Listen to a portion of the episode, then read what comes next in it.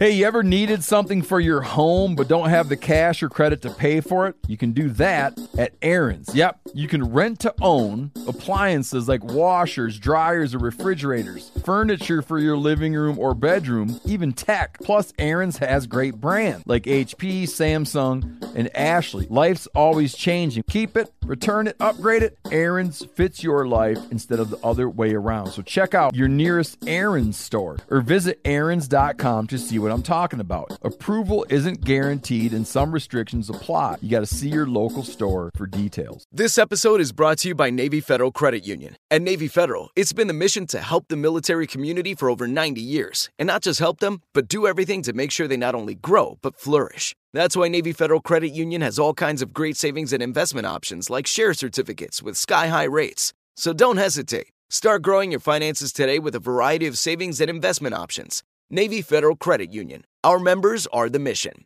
Savings products insured by NCUA. Investment products are not insured, not obligations of Navy Federal and may lose value. Decked drawer systems. I've always loved Decked, as is, but it's even better now because they just redesigned their drawer system and storage cases from the ground up. They got the D-co case line. These cases are as tough, if not tougher, than Pelican case or Go boxes. Totally waterproof and dustproof. You can literally run over them in your truck and they will be fine. High quality latches and handles make them really easy to use. They look great. They are made in the USA. To check it out, go to decked.com slash meat eater. Get yourself free shipping.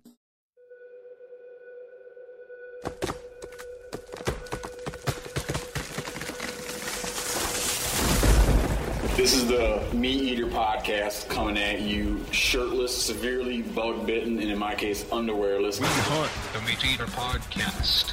You can't predict anything.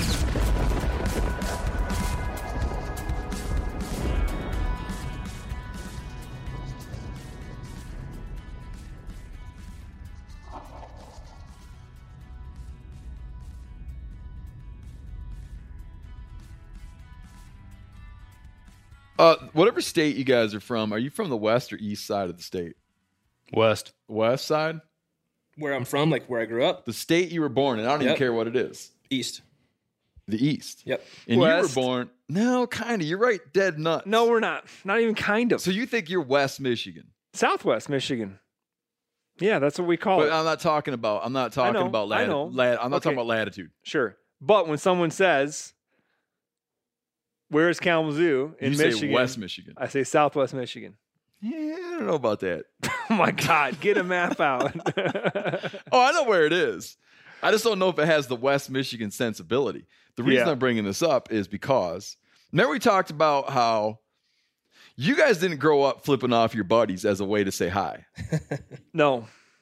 Okay, because hear me out. Have you ever met anybody else that said, okay, "Oh yeah, we check did this that"? out. Check this out. What brought up the conversation about the Michigan hello, which is the middle finger, is we were talking about the some guy was saying, "Man, you should like it's bad to say mugs," and this guy happened to be Australian because it, we just use mugs like, "Hey, friend," you know, friendo. Um, it's more like "Hey, friendo," where it's like friend with a little little Right. jab in there.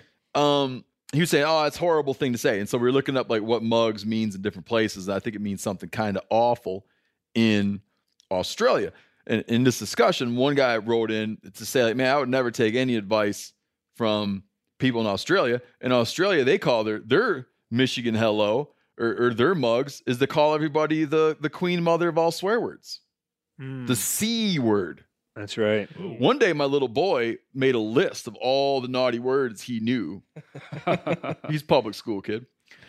made a list on a board, on a plank out in the garage with a sharpie, a list of all the naughty words he knew. And I said, You know what? You almost got them all, but there's one I will never tell you. and he's dying to know what it is. He even knows what letter it starts with, but I, I, will, I will never divulge. They use that word as a salutation. So this other guy was saying, plus, you know, he, brought up like swearing allegiance to the crown.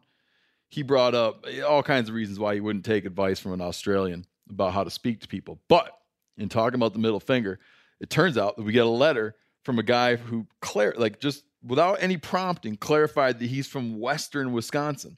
And then we got a guy who wrote in about the middle finger and he clarified these from western Wyoming.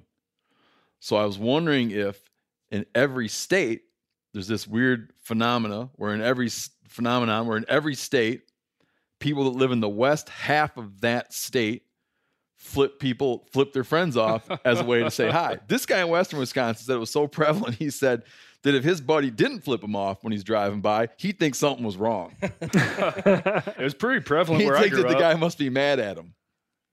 Yeah, Western Washington. I, I mean, maybe it was just my jackass friends, but I feel like that was completely ubiquitous. Yeah. Another thing about the bird, the guy from Western Wyoming said we really differentiated between putting your thumb out or not. And like you might put your thumb out and give the bird to your buddy, and it was kind of like, The exclamation point on it. yeah, yeah, it was like it meant something different. And he said it's like the old man bird, which has your thumb in. He was saying he got in the habit of doing it so much that one day he flipped his old man off, and his mom whooped him. so she wasn't. She was from the eastern part of her state. Didn't realize. Uh, guy wrote in. This this kind of like it's kind of a moot point now, but a dude wrote in being like, "Man, um, he's talking about Secretary uh, Zinke leaving off, le- leaving his position, and he's saying, "Oh, you know, you never got it right, and you handled Zinke with kids' gloves." I don't want to dwell on this. I'm just going to say, dude, wait and see his replacement, and then come tell me Yeah. that I handled Zinke with kids' gloves. You'll be looking back at the good old days real soon, perhaps. Um, guy wrote in to say that this year, no, that in Mississippi, remember talking about, uh, Yanni, we were talking a lot about whether people can actually like tell how old bucks are hmm and letting bucks walk and all that kind of stuff. Yeah. When we were talking with Mark Kenyon, Yeah. he wrote in that um we were talking about like it like growing up in Michigan, like no one ever shot everybody always just shot spikes and forkies. Every buck. But he's saying like in, in Mississippi, it's he says it's a different he's been it's a different situation down there. He, this is old data. This is 20, 2014, 2015 in Mississippi. 74% of the bucks killed in Mississippi were aged. So like that's not you guessing. They were aged at three and a half years and older. Seventy-four percent of the bucks. For you uh, numbskulls, three quarters of the almost three quarters of the bucks in Mississippi, three and a, are like borderline like mature bucks, three and a half and older. Dude, I- man, that's like way different than a lot of places. Changing all the time. Well, we think it's way different, but do we have that kind of data from other places? I- would love to go find it. I would love to go find like when I was a youngster. I would love to go find what year did I shoot? When did I shoot my first buck? Like back in the mid '80s, right?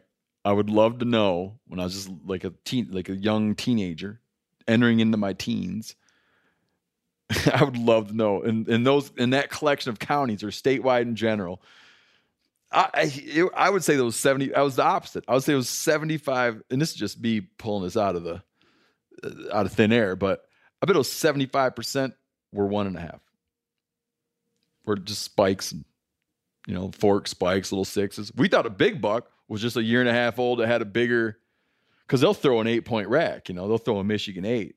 So we got that was a big buck. But maybe you were being fooled too. That maybe there was basket racks sixes and eights that were actually three and a half years old. No. Just genetics run into play in those. Yeah. No, I don't think so. But how can I really defend my position? Because I don't have any it, it- the the materials out there. I was just looking at a, a sweet collection of maps that a dude sent in. That was um, it was going back into the 1920s, 1930s, 1940s, and showing what parts of the state of Michigan were open and closed for deer hunting. Mm. And there was big periods of time, like you know when all the animals got wiped out. There's big periods of time when there'd only be like a little block of the state open. Like they'd have a deer season. The entire southern third of the state would be closed to deer hunting. And it would just, you know, every year they'd be like just bounce around as they were trying to recover deer. You'd look at something very similar in your own lifetime if you went and looked at turkey Yeah. how turkey seasons filled in as turkeys were recovered. Uh, guy wrote in about this. You guys ever hear this? That there's a, I don't know if this is true. He says there's a cover scent that basically functions like Vicks Vapor Rub. When you were a little kid, would your ma rub Vicks Vapor, Vapor Rub on your chest? Yeah. Yep. So you'd get like, it like Menthol. waft up. Yeah. He says there's a cover scent that's like menthol. And it's just meant to throw off a deer's ability to know what's going on. Man, I've heard of stuff like that, and I just don't really end up giving much credence to pretty much anything on the scent can. So the deer rolls kind in. He's like, "Whoa, bullshit. bro! I can't smell anything. it's just Vicks Vapor. It's just Rub." like swamping their senses. I mean, maybe there's something. you know, you haven't that. heard of this? I, I I've heard of all sorts of stuff with, like that, and I don't think I really even register most most of it. Is that the stuff that's supposed to smell like cookies or whatever? No, like he that said it smells like menthol. He's asking me or us, right, what we think of it. I don't even know enough about it. I wish Mark Kenyon was here. Yeah, I've They, never heard of uh, that one. You know, if you're listening right now, send your question to Wired to Hunt. you'll get, dude, you'll get 30 minutes on like, you'll get 30 minutes because he'll know about it. I guarantee. Yeah, I guarantee Kenyon will like know about it and have some kind of opinion on it. Um, in the ongoing col- listing and uh, collecting of shit that makes turkeys gobble, guy wrote in. He was out hunting one time, got all sick, started puking, rolled into dry heaves, and gobbled up a bird dry heaving out in the woods. His buddy called. He says his buddy called it in and killed it. A train engineer says that he can get him to he can get him to shot gobble with his train whistle. Says, but it's so damn loud you can't hear the birds. But he'll see them out in the field, blow the whistle, and see them stick their neck out and gobble, even though you can't hear it. He's up in his train engine. So dry heaves and train whistles. Uh, Janis's heart. Here's a good. Yanni gets. I, I only forward Giannis like a very small percentage of people concerned about his heart. You get any good tips off that? Hot tip? Well, you know, there was so many after my recent clarification, which I felt like I did a good job of saying, I'm feeling good, folks. But people So- care about you. I know they do. But we got quite a few emails being like, oh man, I know exactly what's wrong with you. You better call me or this, that, and the other. And so I felt like we I might have somehow miscommunicated and not given off the uh, you know, the appearance that I'm fine and like I'm doing good and I feel comfortable with the situation. And so, yeah, one of the guys that wrote in was like, dude, you got to call me. So I did. so I chatted up. I got like a, you know, like a, a, um, what do you call it when you go back? Like a, like a checkup, um, follow up from a, a guy, a doctor out of uh, Great Falls. Was it a doctor that called you that you wanted? that wa- emailed? Yeah. Oh, so a doctor said call me. Yeah. That's good. Yeah. And so, it's good to know doctors because I, I email doctors every week where I got a question. No, for sure. And it was good because I basically ran through everything and he's like, sounds like you're right on track. You're you're uh, you know, you've done all the tests that I would have recommended and you you understand what's going on. I'm glad that you're on the aspirin a day. And the only thing I would say is that don't wait until you're 65 to go see your cardiologist again. Maybe check in just a little more often. Always nice to have a second opinion. totally. Dude, you need to have doctors in your pocket, man. Uh, I- I'd like to have a doctor in each back pocket at all time because I because well, for instance, the other day a guy wrote in, and yeah, I don't know about like. I hope he's not listening. No, it's fine. He wrote in and he's like, his buddy has to go down some kind of emergency and get an MRI, and the MRI machine is backed up.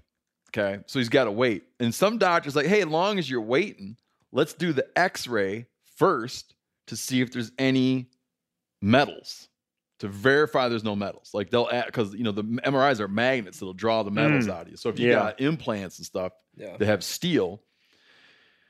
But he, but the, and he says that thank goodness, thank God he did the X-ray because his buddy had inadvertently swallowed a piece of shot that was residing in his stomach, and that that MRI would have drawn the, little the shot out. Right, right out. through. Now, yeah, for sure. That's I verified that with my doctor friend D. No, D the doctor. I should call D right now. So I wrote back and said, well, because he said it was from eating turkeys. And I'm like, but you were using steel shot for turkeys? You sure you weren't using like copper plated lead Mm-hmm. or brass plated lead? They have both, I think. Because the magnet wouldn't draw on lead. Then, and then I emailed my doctor buddy D, Dr. D, to ask her uh, the MRI wouldn't pull a, like it has to have, be something with iron in it for the magnets to pull it. And she's like, yeah, and that's why it's standard procedure to always check people with X-rays to make sure they don't have any metal. And then the dude wrote back and said, yeah, in fact, it was steel. They were hunting Turks with steel shot. Hmm. So it'd be pretty interesting to have that BB drawn out of your body. Little pinhole. You would, it would. Now, the thing that would worry me, Call that interesting, huh? I would like it just for the story excruciating. if it got drawn straight out. But let's say it got sucked by a magnet. Let's say they put the magnet in top of your head Pulled through your body. and drew it that way. Man, that's not interesting. No. But just a straight shot. Just like bounce across every vertebra as it runs up your spine and then right through your cranium. through your cranium. Mm-hmm. I don't know how strong the magnets are, but I felt You're, that you're just hoping for like maybe through Straight the out. liver. No, Man, you'd hope they Hit shut it off when you started screaming. I don't know how fast it draws that thing in. I need to call. I need, Yeah. Re- the point being, it's nice to have doctors you can call up and ask Yeah. good questions to. No, here's another example of that. Uh, we, Steve and I guided a orthopedic surgeon in Colorado this year. Accompanied. Accompanied. Right. We were doing a fundraiser. That's right. So we, we weren't being paid for this, but yeah, we hunted with them. And uh, I was always wondering what the actual name for what I call refer to the pelvic crest on a deer, which is like when you kind of break open its back legs and you slice away the meat, and you've got what looks to me very much like a crest-like piece of bone. And And you, cut both saw sides. each sides of it. Yeah, and you pull it out. And just because I was, I don't know, I was writing something about that, doing that process, and I thought, well, um, I might not be calling it the right thing. So figured bone guy, I'll- Orth- I'll ask orthopedic him. surgeon. Yeah. Yeah. he didn't know off the top of his head, but he did a little bit of digging and quickly found out that it is called the symphysial crest. Is that right? Yeah, so I was right with crest. It's just not Halfway there. Yeah, so it is in the pelvic area. So, You know what a butt crack is called? oh, technically, no, I don't. the gluteal crease. oh, I like that that. makes sense. I like that a lot. Yeah. Um, it just sounds so less personal than your butt crack, right? You guys ought to introduce yourselves real quick, by the way. Yeah. And what you do here. Sam Lungren, associate editor at Meat Eater. And Morgan Mason, same associate editor over here. Good stuff, guys. Yanni, uh, real quick while you're on it, Mm-hmm. are you at liberty to talk about what's happening over your place tonight, or no? Oh, because it'll, Sure. it'll be long gone by then. Yeah. What are you worried that like my party's going to be crashed? No, you might not like to talk about stuff that's happening at your house. Oh, yeah, I hear you. I've been thinking about that lately too, about how much, you know, being that, you know, we're out in the public eye more and more and more, and how much of that stuff you keep private. But no, I'd love to talk about it. It's, uh, would you like me to? Sure. Well, I'm, We're- I'm, wouldn't have brought it up. We're doing a uh, little winter solstice festivi festival um, festivities, um, which is going to involve Pagan rituals. yeah, Yeah, much. Yanni's into the, he's he's he's uh, Yeah. they celebrate pagan stuff. Yeah, but really, totally. the, I say the biggest reason we're actually doing this, and that my wife's interested in doing it, is that is the the tradition of it. Yeah. So we've done it three or four years now, and like whoever's with us over the holidays, we sort of it's not always on the winter solstice, but we, even if we're we might do this at New Year's sometimes because you're kind of celebrating New Year's ish type stuff, right? The ending of one year, the beginning of another. And Whether you want to do that on the winter solstice when the days start becoming longer, It's more logical yeah, for sure. In the Gregorian. How, is that how you say that? The Gregorian calendar. It's I more logical I don't know because that's just some arbitrary like like New Year's should be right now. exactly. Yep. Yeah, either last night or tonight. Yeah. It's kind of nice to think about that, isn't it? When you realize that, that like tomorrow the day is going to be a little bit longer. I spent Yeah, like ten it's minutes. Ex- I spent ten minutes explaining this to my kids, but their thinking is, they're like, they want it to be real dramatic. yeah. you got to move up. I was like, no, it'll be like you know, like every day it'll be like sub a minute, right? And they thought for a minute I had their hopes up, where they thought all of a sudden tomorrow's gonna be like hotter than balls. Light out till 10 p.m. oh, yeah, that's funny. uh, but y- y- and you guys in the old days, the Latvians, correct me if I'm wrong here. Mhm. In the old days, the Latvians would get a hunk of molten lead and fire it into a bucket of water. Yeah, and we were thinking about doing that too, and I think we've just we just sort of ran out of time. Um, I'm still I'm still contemplating going and going by and grabbing some fish, a bunch of fishing weights. Um, Bring a little. We used to Yeah. melt lead with blow torches. yeah, Get in there and huff that. It's good for your brain. yeah, totally. You guys, um, you guys tracking what we're saying about about throwing lead into a bucket? I am not. You know, in some cultures, you take a chicken and kill the chicken and lay its guts out and watch how the guts squirm, then you can tell the future. I've heard of it. Well, Latvians, um, they like to take a hunk of molten lead and throw it into a bucket. Then you pull it out of the bucket and you get a candle going, and you throw a shadow of your lead shape because it makes a wild mm-hmm. shape. You throw a shadow of that off the wall, off a candle, take a gander up there, and then see what's going to happen. Yeah, everybody It's else. like we're going to get group- eaten by a large monster.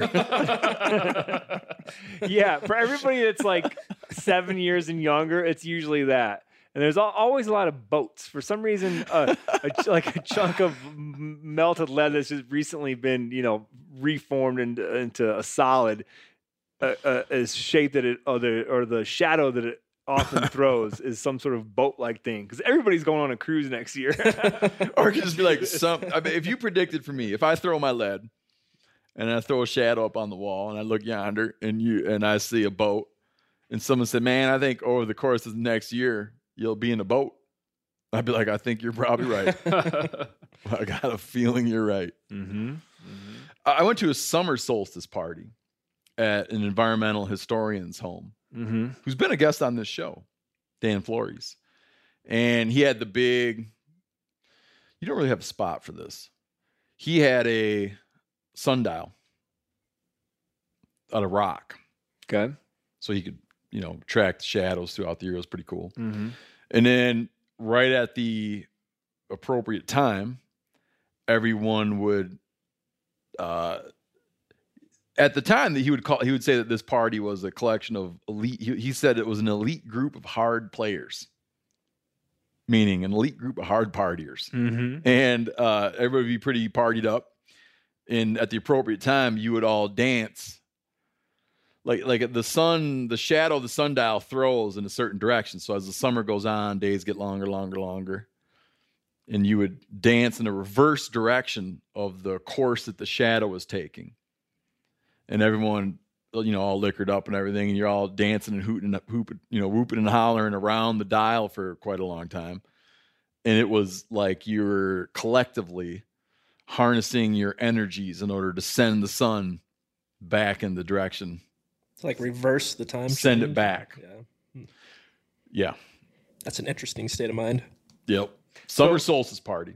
I mean, you know, it wasn't like he was. I don't think people thought that they were like literally reversing the course of the sun, but it was a celebration of. It was. of It was what like is actually going on, right? They're saying that like th- there's going to be less sun now, and we're sort of going to help that along. yeah, like Yeah. it's getting too Yeah, too much. too much. You need to eat, you need to throttle her back a little bit, and so you'd send the sun back down, and it was a way of anchoring. I think it's just like, like a nice way of anchoring your calendar. Mm-hmm. Yeah, I like it. Yeah. We tonight. Oh, you know, I'm, there's something about your heart lead. I was supposed to bring up. But Oh. Go go ahead, Bobby. I need. I don't want to get so far away from your heart that I lose my point. Okay. But go ahead. Throwing lead. So we're not going to throw lead. The Is that what they- is that what they call it? That we're going to do. How do you say it in Latvian? Throwing lead or whatever the term Um, would be. I think it is. I think it's me- mest. Mest. Good job. Um, Does your pop have the deal where he's like doing the signs on the body, like he did up uh, with the caribou hunt, no, like no, blessing the rifle? no. That's just for kids, you know. Okay. Um, but no, mest svino, I think is what it's called. I think it's to throw lead. Mest svino. Svins is. I thought it'd be more like landa dunda dunda. Yeah. Like most other Latvian words, kind of sounds like that. So what's the process with the lead? You boil it down in something and just like have a No, bucket of so you just water, like or- have like a pot that you got at Goodwill that you're not going to use for anything else besides this, and and, and, thro- and throw in. Uh, You know, Yeah, crucible know. from Goodwill. yeah, uh, where do you guys keep the crucibles? and a Bunsen burner. Mm. Um, yeah, you just melt it down, and then when it's in a liquid form, you just take it and hold it right over the bucket of cold water, and in one one fell swoop. Yeah, the key is to do it fast and all at once because if you drip it in there, you can imagine what you get. That makes Um, sense. You're going to see boat shapes, like with all that weight coming down, like how the water reacts with Definitely. it. But I think people see the water and it puts them in a boating frame of mind too, perhaps. see Mm. both of that. Uh, my old man had all the paraphernalia for dealing with lead. He had those sweet little uh, what is that material? It's like cast, but it's not. Like Yeah. picture like a It looks ga- God, I can't think of the word. but It's uh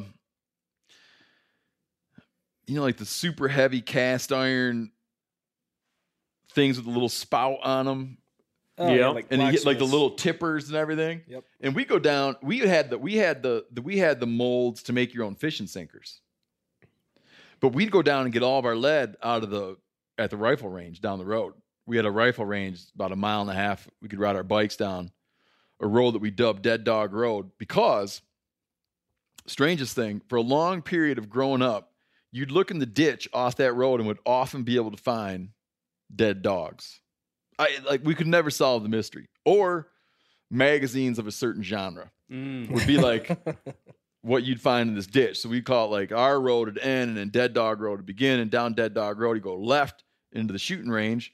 And we would, without doing any kind of things like putting flags up and whatnot to notify people that we were down there, we would go down with the sand, with a sifter, and sift out bullet lead, and use that to pour up our own sinkers in our sinker mold. But bullet lead, there's additives in there. So you know, like normally when you bite a fishing sinker, um, it's soft. Yep. But when you'd bite our sinkers, you would hear your teeth go every time because there was all those hardeners in there, man. It was a nasty That's fishing. rough it was a fishing bad fishing too. experiment, man. Yeah, it was horrible Yeah. sinkers, horrible sinkers. But we never thought to go get tire weights, yeah. which most people who want to melt some lead up, that's what we always used. My dad and I used nice to make soft lead. buzz bombs and stuff like that, uh, tire weights. And Yeah. whatnot. What's a buzz bomb? Uh, it's a it's a long kind of diamond shaped casting lure for salmon that you can just huck a country mile off the beach. Oh yeah, because you guys were like Pacific Coast. Yeah, Yep. Yes, we did a lot of You were beach, throwing 'em for beach what? casting for salmon, mostly pinks and silvers, but you'd run into kings time to time. Yeah, oh man, along along the west coast of Whidbey Island where I grew up, when the pink salmon run was on, like you you could go out to certain places and see a thousand people stretching for a couple miles down the beach, just And when you- hucking and buzz you- bombs. And when you threw a bird down the beach, they knew you were just saying hi.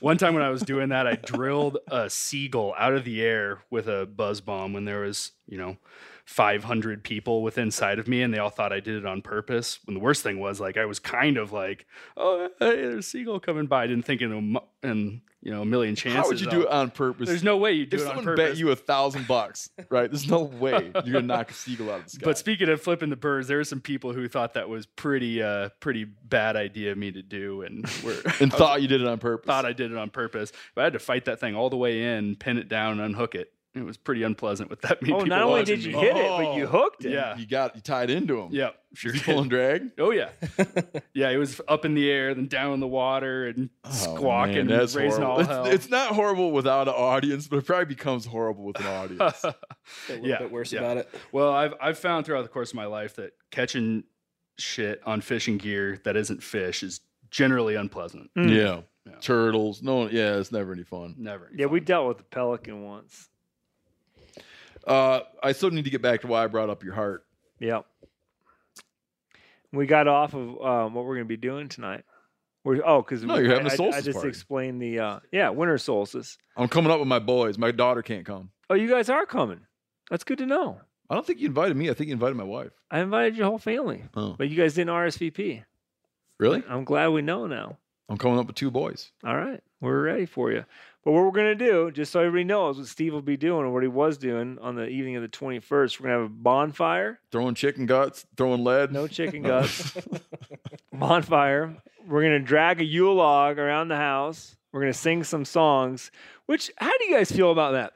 My wife thinks that Americans in general are very uncomfortable with singing songs in public. Oh yeah, Yeah. I hate it. Increasingly Unless so. it's I like thought it used to be way more. that? Way it used to be way more common. Seems like. Yeah, like I was just reading in the paper uh, some article the other day that like Christmas caroling is like this thing that used to. It's like we used to do it every year when we were kids. Yeah. Mrs. Babcock would organize it. Yeah. And sure, you kind of hated it, but I think as you do it more, you kind of like realize, you know, the benefits of it. And I don't know. I feel like singing makes you feel good when you do it, and it's just interesting that Americans really don't like doing Well, it. Well, no, because I always sing my song, um, Yanni, Yanni Chimani. I sing that all the time. yep. We sing a lot out hunting. But no, like when my kids have a birthday and there's people over and it comes time to sing the birthday song, I'm never stoked to sing the birthday song. Yeah, that's not the kind of singing I'm talking about. I know what you mean, though. It seems like it used to be a lot more common than Yeah. it is now.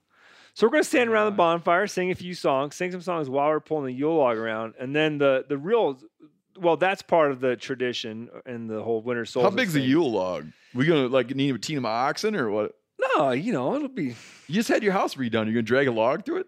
Have to refinish no the around it. Oh, around, it. around it. You do it three times, you know, to basically bless the house and you know get rid of evil spirits and get it ready for the next year. You're gonna lose Then- a lot of people on that hill. I know there's a we have a we have a corner, man, where there's not a lot of space. You need to put where up a rope. You need to put up a rope people can hold on to. yeah. Little carabiners they can clip into every time they But come when around the that's done, you go to the bonfire and then we have an axe, and you can either you know to everybody there express in words what you're chopping into the log, or you can just keep it in your own head. But the the gist of it is is that you're chopping like the shitty things from the prior year, the demons, the dragons, the battles, the hurdles, negative stuff, whatever, and you're ch- you're chopping it into the log, out of your body into the Oh, log. that sounds cathartic.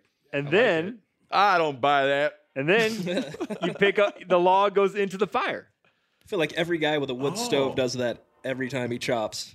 He's like, son of a bitch. Exactly. But here, All of hold on a minute now. eggs is How in is that it that you're chopping it into it? I feel like what it should be, It's symbolic. I think it should be that you knock a chunk out of the log. The log is your your everything. Mm-hmm. You come in at a 45, come in at a reverse 45, knock out a little chip. That's the right. Throw that in the fire. Toss that in. Get Well, rid of those it. chips will be lying there. So if that's how you want to do it, you can throw the little chip in there for sure. Cool. Pretty subject subjective on the approach on this.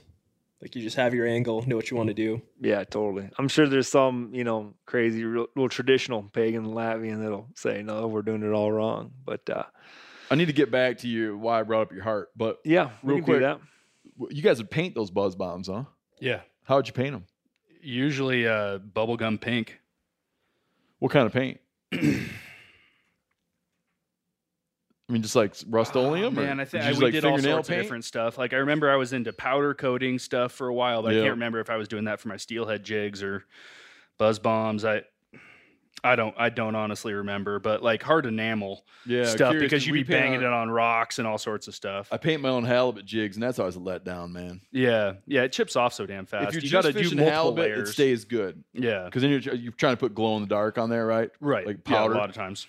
And if you're just jigging halibut, it's good. But as soon as you start banging rocks for Yeah, for halibut ling- are typically over a sandy bottom. But Yeah, yeah, as soon as you're like banging rocks for lingcod or banging rocks for rockfish, then you pull it up and it's like all that hard work. You just got like a lead jig again. Yeah, but I also kind of like ones that are a little battle scarred. I've always uh always thought that it needs like a little bit of seasoning before something's fishing well, especially with jigs. Like once it once there's a little bit of chip, maybe it makes it give it a little bit bit more of a realistic pattern or something. I don't know. I haven't noticed that. I I have- think, I think that's in your head. about But all what's- sorts of shit. But what's in people's head is important, man. Yeah, I think so. I used to hate talking with people about hunting gear and fishing gear, and then they'd like something stupid. And I'd be like, man, I think that's stupid. And then they'd say, well, it works for me. And I used to not like it, but the- now I understand it and like it. Yeah, I talk I talk to people about that all the time that what you're fishing is less about having it right, you know, from objective standards and more what you're confident in. That's what that's what I say all the time with steelhead. It's like pick a no, don't pick like the the fly that you know some professional thinks you should pick. Pick the one that you're confident in, the one that you're going to feel like you're fishing well all day, feel that like is working for you and and and have that sense of find that sense of confidence Yeah. and that's what's going to catch you fish not trying to rely on somebody else's expertise Yeah, like this year, man. It's, it's funny bringing that up because this year I tried a whole new kind of uh, flutter jig for jigging halibut, and we do we traditionally always use just like classic lead heads, but I mean they're 16 ounce lead heads, right? Like just a big lead head with a big J hook coming out of it, and on that you put you know like your classic, just like you're rigging up for smallmouth bass, but everything's like way bigger. And you Yeah. got like a ten inch grub body on it, Yep. not ten inch, six eight inch grub body on it. Yeah. and I switched to a flutter jig. And at first, you're fishing it, and you're not fishing like you are when you're fishing something you love. But then I wound up on day one, late in, late on day one of halibut fishing, smack two very nice halibut. Then you should see me fishing that jig. Yeah. Then you're you're playing for keeps, man. I'm Yeah, sitting up there just jigging, jigging, not like, you know, you're in it because Yeah, you're like, oh, this thing works, and then you're fishing seriously. So it's self fulfilling, right? It definitely is. It takes a while. It takes a while to develop that with uh, new patterns, techniques, all sorts of stuff. And some there's a lot of things that I've just never gotten past it. It's like I never figured out how to fish this. Never worked for me. I've got probably boxes full of flies and and lures that I tried one time. And I was like, "Mm, nah, I'm not really feeling it. Never really stuck it out long enough to make it work because sometimes you just default to those things. But then sometimes like that, you're just like, oh shit. That's me. That's me with any kind of um, surface bait. Yeah. I just like I'm always like, ah, oh, Yeah, man, man." surface baits. Oh, there, I have a. Th- this last spring, I took my dad to Wisconsin on a muskie trip, and a friend had told us to get this this new fancy surface bait called the Whopper Plopper. I was like, well, that's the dumbest name I've ever heard of. And then I saw it, and I was like, well, that's the dumbest looking lure I've ever seen. And it's it's like it's like a Zara spook, kind of like a like a just like a cigar bait, no lip, no nothing. But the back end has like a little fin, and it goes blap blap blap blap blap blap blap, Gotcha. spinning around. And you know I how noisy muskrats are when they're swimming. yeah, exactly. Real noisy. They're just like throwing water everywhere. But The wounded ones are. yeah, yeah. and so I just I just couldn't I just couldn't handle it. But he went and bought five of them, of course, and and then first day he landed like a six get like pound from the bank. smallie. You gotta get a loan from the bank to buy five muskie plugs. yeah, seriously. He got a he got a huge smallie on it the first day, and then a big muskie on it the second day, and then after he caught that his first muskie on this bait that I didn't think was going to work, he busted out another lure that I had even less confidence in called the Suicide Duckling. Okay. Literally, it looks like a rubber ducky. like is- these guys should get a job naming hot sauce. Yeah, absolutely. This li- literally looks like a a a duckling. It's it's it's fairly fishy. It's like head down, looks like a duckling running away, which definitely does make a lot of commotion. It's got propellers for the feet, and it's got treble hooks sticking up all over the place. and I was like, "You got to be kidding me!" He's like, "I bought this. I bought this lure. I think it's awesome. I want to fish it." He and he just loves harebrained ideas for different stuff. He fished that thing for ten minutes and landed a forty inch muskie right at the side of the boat. Really? Guy can pick lures. Yeah, Or he just fishes them with confidence. yeah. Meal prepping and thinking about what's for dinner all the time can be a real stressor. Well, using ButcherBox helps relieve that stress. With ButcherBox, you're always prepared with good quality meat in the freezer. It's the ultimate convenience with custom curated boxes shipped right to your door with free shipping, which means fewer trips to the grocery store.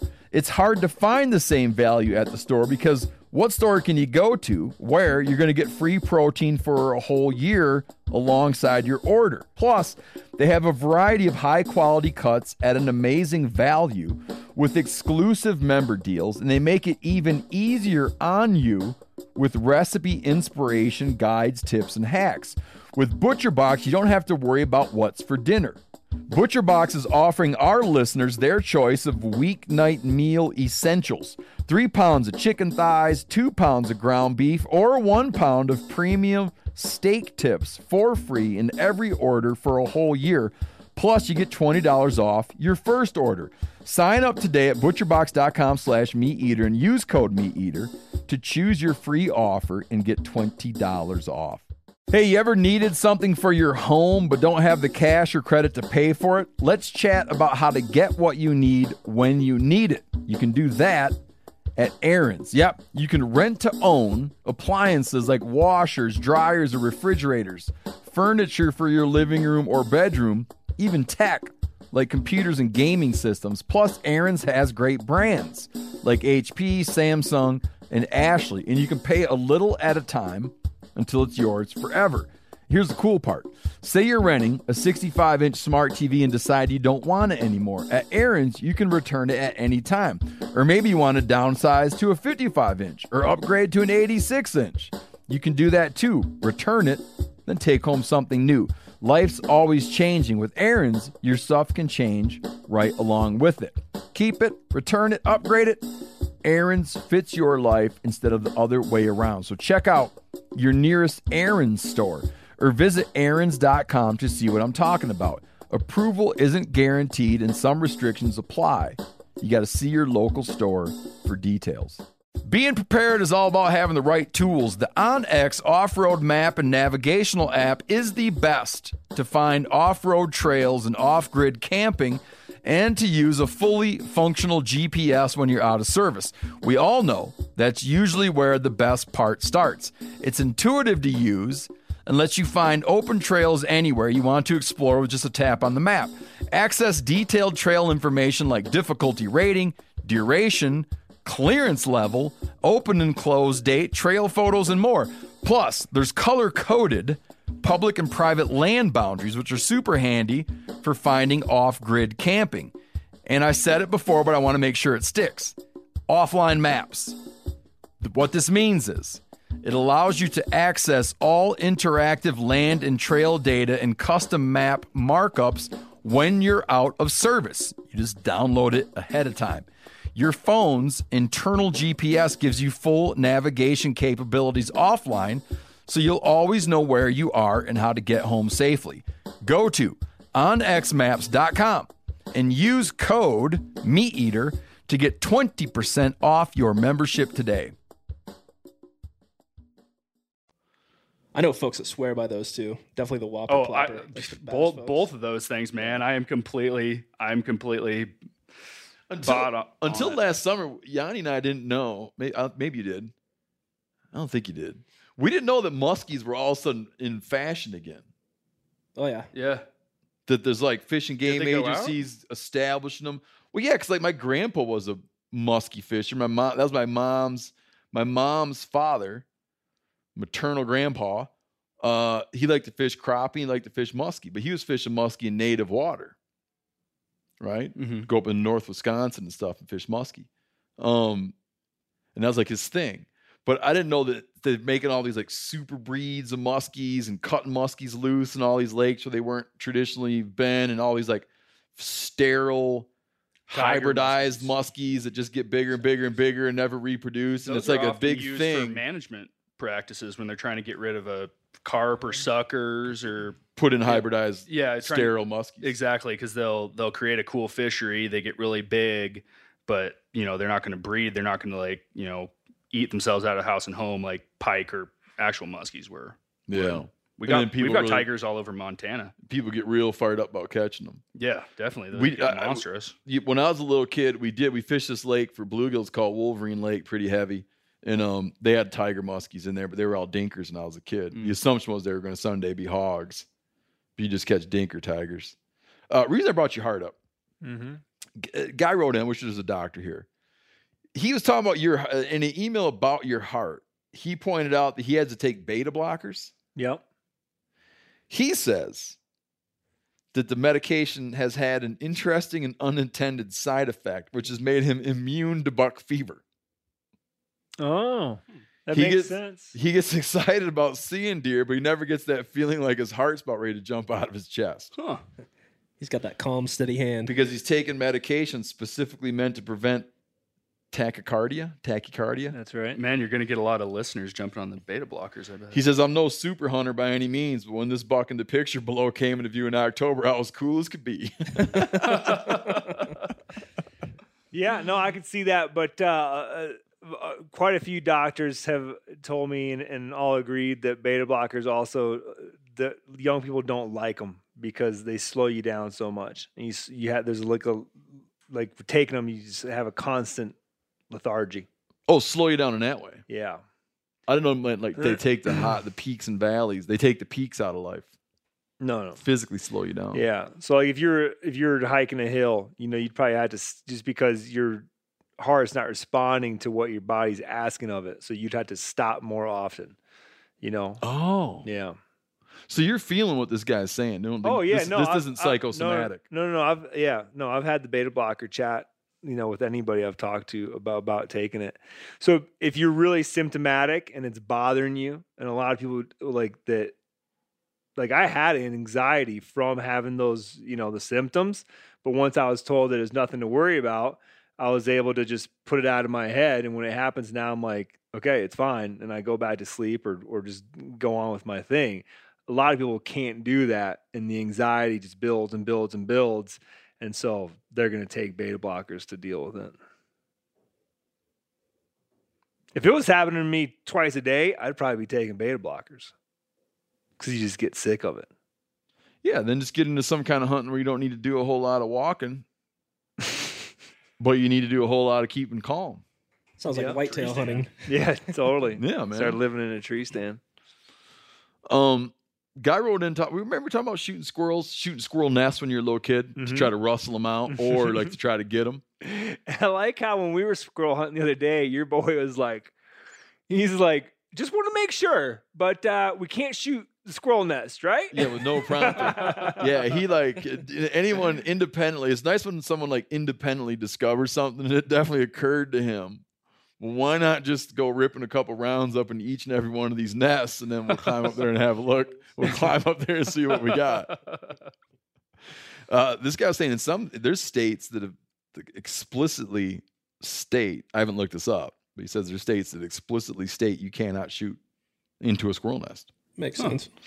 Um, he's talking about he did it once when he was a kid, and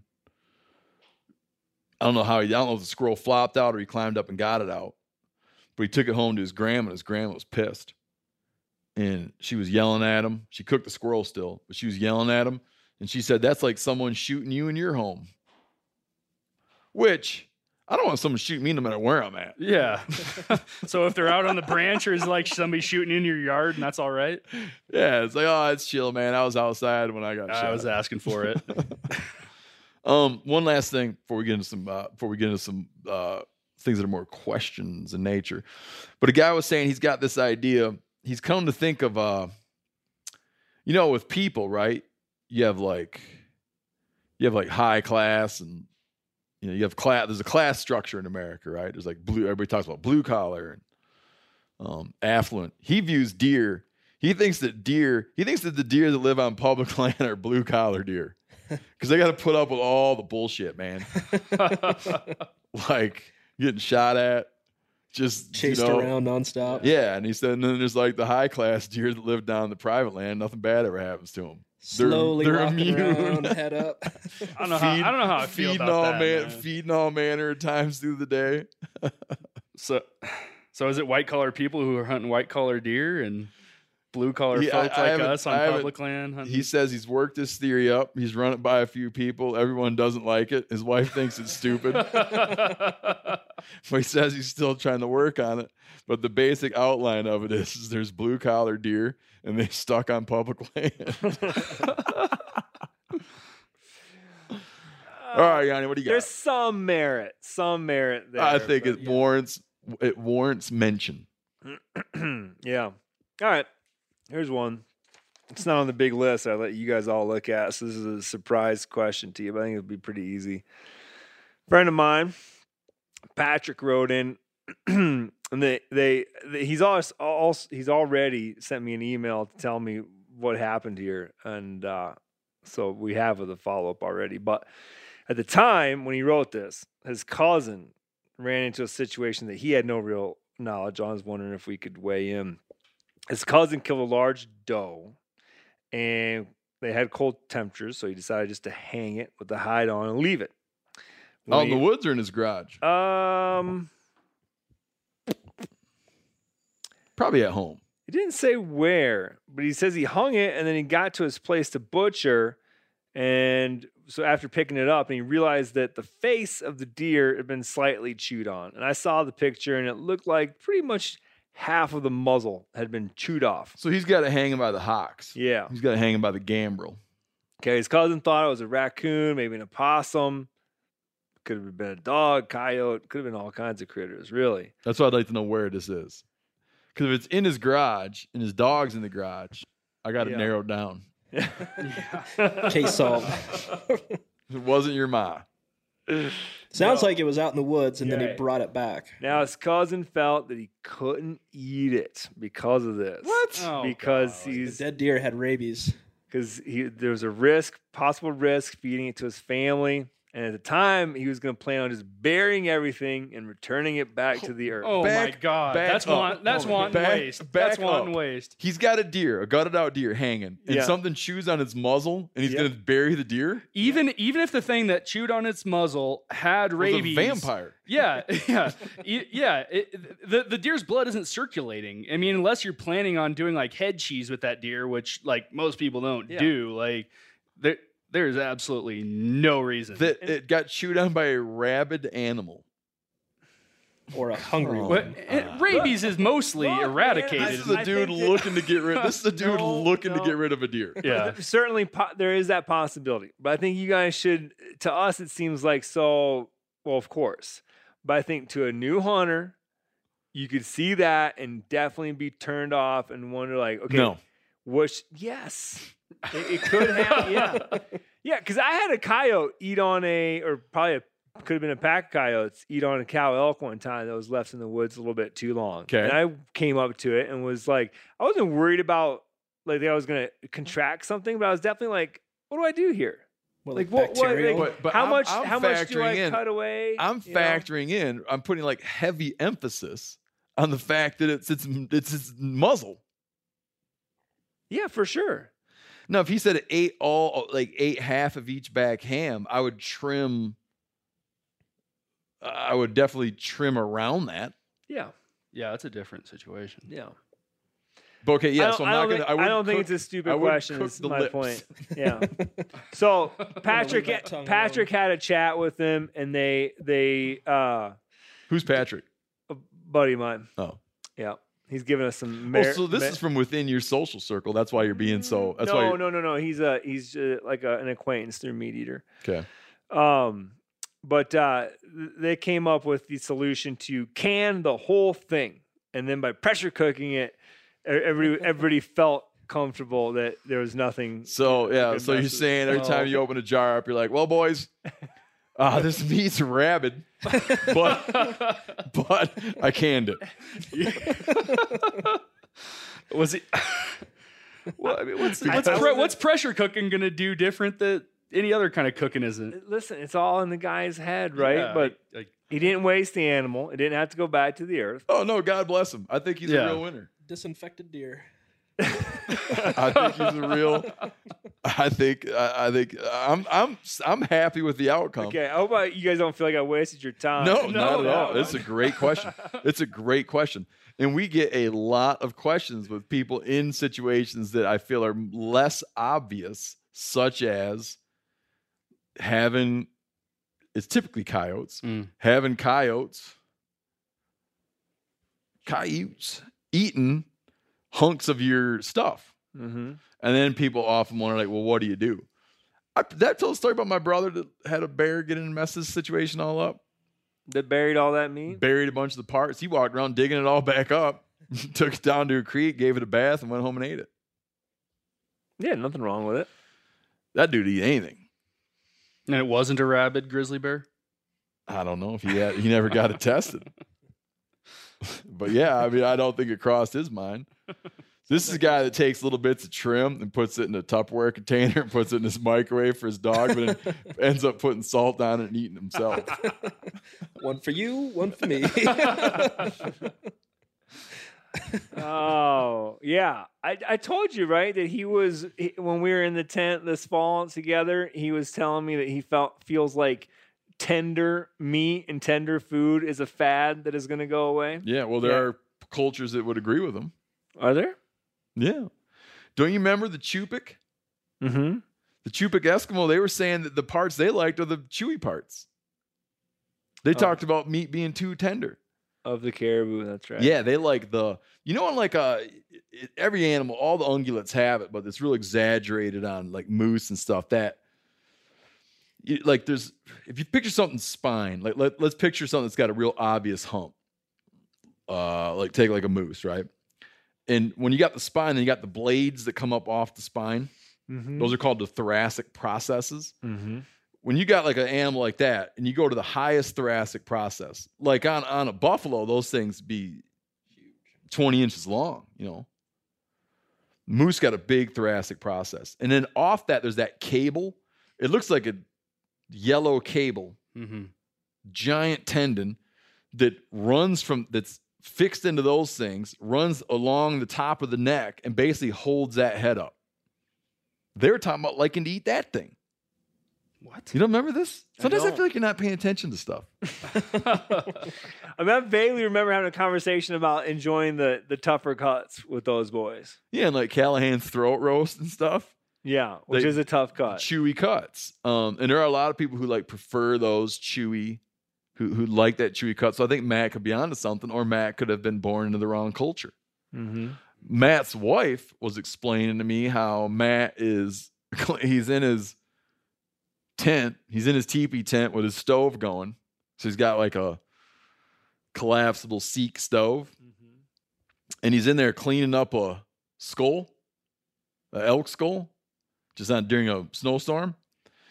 And all the little scrapings that he's cutting off, he just lays it flat onto the stove, like no pan, no oil, and just lays lays the chunks of meat out onto the That's a good idea. stove, and then just as he works, that's what he has for a snack. You want to talk about some tough bits, man. Right. Yeah, that's So those he muscles likes- are used a lot. He likes a chewy bit. I feel that yellow cable's got to be the chewiest thing ever. Yeah. I wonder if that's something that they're just like kind of chewing on to pass the time. They Kind of like about- chewing on the cud. Yep. They talk about liking that, and they cook some chewy meat if you remember, They did. because they kind of like boil. They boil, but not for long. Just boil meat. yeah, Remember that? I do. I remember not being real impressed. They like flash boil the meat. well, because they they're af- they like to chew. They like to chew. They like to cut. yeah. Here's a good one. Have you noticed the difference in the taste of a fall black bear and that of a spring bear? Yes. Yeah, big difference, man. And, and again, it depends on. We're gonna rule because everything gets squirrely. No, let's keep it open to the. Let's keep it open to nuance here. I, if if it has access to marine resources, meaning if it's a bear that feeds on salmon and you know dead seals it finds washed up on the beach and whatnot, uh, I feel that they're better in the spring, especially fall bears that are on salmon. Are and there are many many exceptions. I'm gonna people are gonna write in and be like, "This, this not true," but uh, they are perceived. Black bears feeding on salmon are perceived as being borderline inedible, and in those marine areas, when bears in the spring are feeding real heavily on vegetation, um, beach rye, you know, various things they find, and even little crabs and stuff from under the rocks, they're regarded as being much more palatable and better than fall bears. I think that that becomes reversed for other reasons when you're talking about bears that are not have access to marine resources such as salmon runs because in the fall they're eating a lot of mast they're eating a lot of berries they're putting on a good layer of fat they have very good fat for making lard and i think they're better in the fall But I, don't- I would suggest that it doesn't vary as much with interior bears not as much vari- Yeah. variation because I mean I've eaten I've eaten a number of different bl- spring black bears from Montana that were just fabulous. Couldn't Yeah. ask for anything better. yeah there's no off taste in meat but you don't have they're not like as robust and fatty right, right. and But bear fat's good Yeah, right? but they'll still carry a pretty healthy layer of, bear, of fat sometimes in the spring. You've seen them good and fatty in the I have. spring? Yeah. So I can't think of ever like getting one you could actually like render lard off in the spring. But the spring's a big window too, right?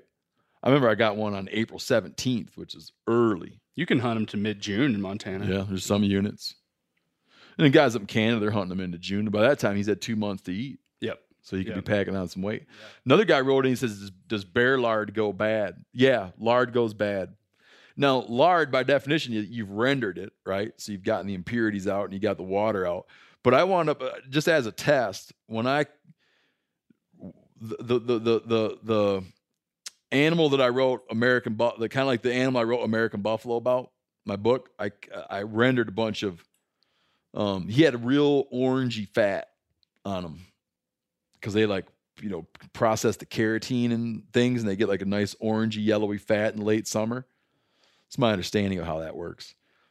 And I rendered a bunch of it out and made a bunch of basically beef lard because that fat's good. Oh yeah, you it, that that fat's like beef fat. It's not like tallow. It's not like venison. It's not like the waxy venison fat, which is which varies in in its which varies in quality throughout the country and time of year, I believe. But their fat's good. Like you can leave the fat on and, and grill it, and it's good. And Does I it have kind of the same color as like duck fat? yep Oh, yep cool. Was, yellowy orangey. I did not know that. yellowy orangey like kind of a not great looking like imagine an orange that has like a not super just yellowy orange Okay, gotcha. leave it at that i rendered a bunch of it out because yeah there's a lot of it on there um and then i kept one I, I liked having it so much that i didn't jar it and seal it pressure seal it or anything. I just kept it in a jar. And i must have kept that stuff for seven i kept one little pint sized jar just for just because i liked having it in my fridge. I liked looking at it. Um over time it was like this beautiful color in the beginning and over time it just turned kind of gray. And eventually i thawed some out and it had gone rancid. Mm. it had gone rancid. And if you leave that's like one of the things like you if you leave so he's talking about bear lard which has been rendered. But if you leave fat on a bear in your freezer it will it will go south on you in your freezer you need to trim that stuff off when you freeze bear meat But but i don't you- know what it is about that fat But but if you- salmon fat goes bad in the freezer Oh, sure does. Yeah, yeah. There's a lot of stuff that goes wrong with salmon in the freezer. Well, I think that fat in general, you just like most freezers aren't keeping it cold enough Probably. to preserve it. Mm. probably the only reason I know that kind of, and I feel like it would work with wild game fat and it does work with wild game is because an uncle of mine uh, owns a place where they sell uh, Dippin' Dots ice cream, I believe is what it's called. i hear about that all the time but i don't really understand what yeah, I've never tried it myself either, but it's It's- it's it's you know- so high in fat, I guess, that they had to put in when they became a, a purveyor of this product. They put in a freezer. That's the first time that- anyone's ever said purveyor on this show. I guarantee it. I like that. that uh, it's got to be kept at like minus 30 or something instead of just zero, like a normal commercial freezer is or whatever.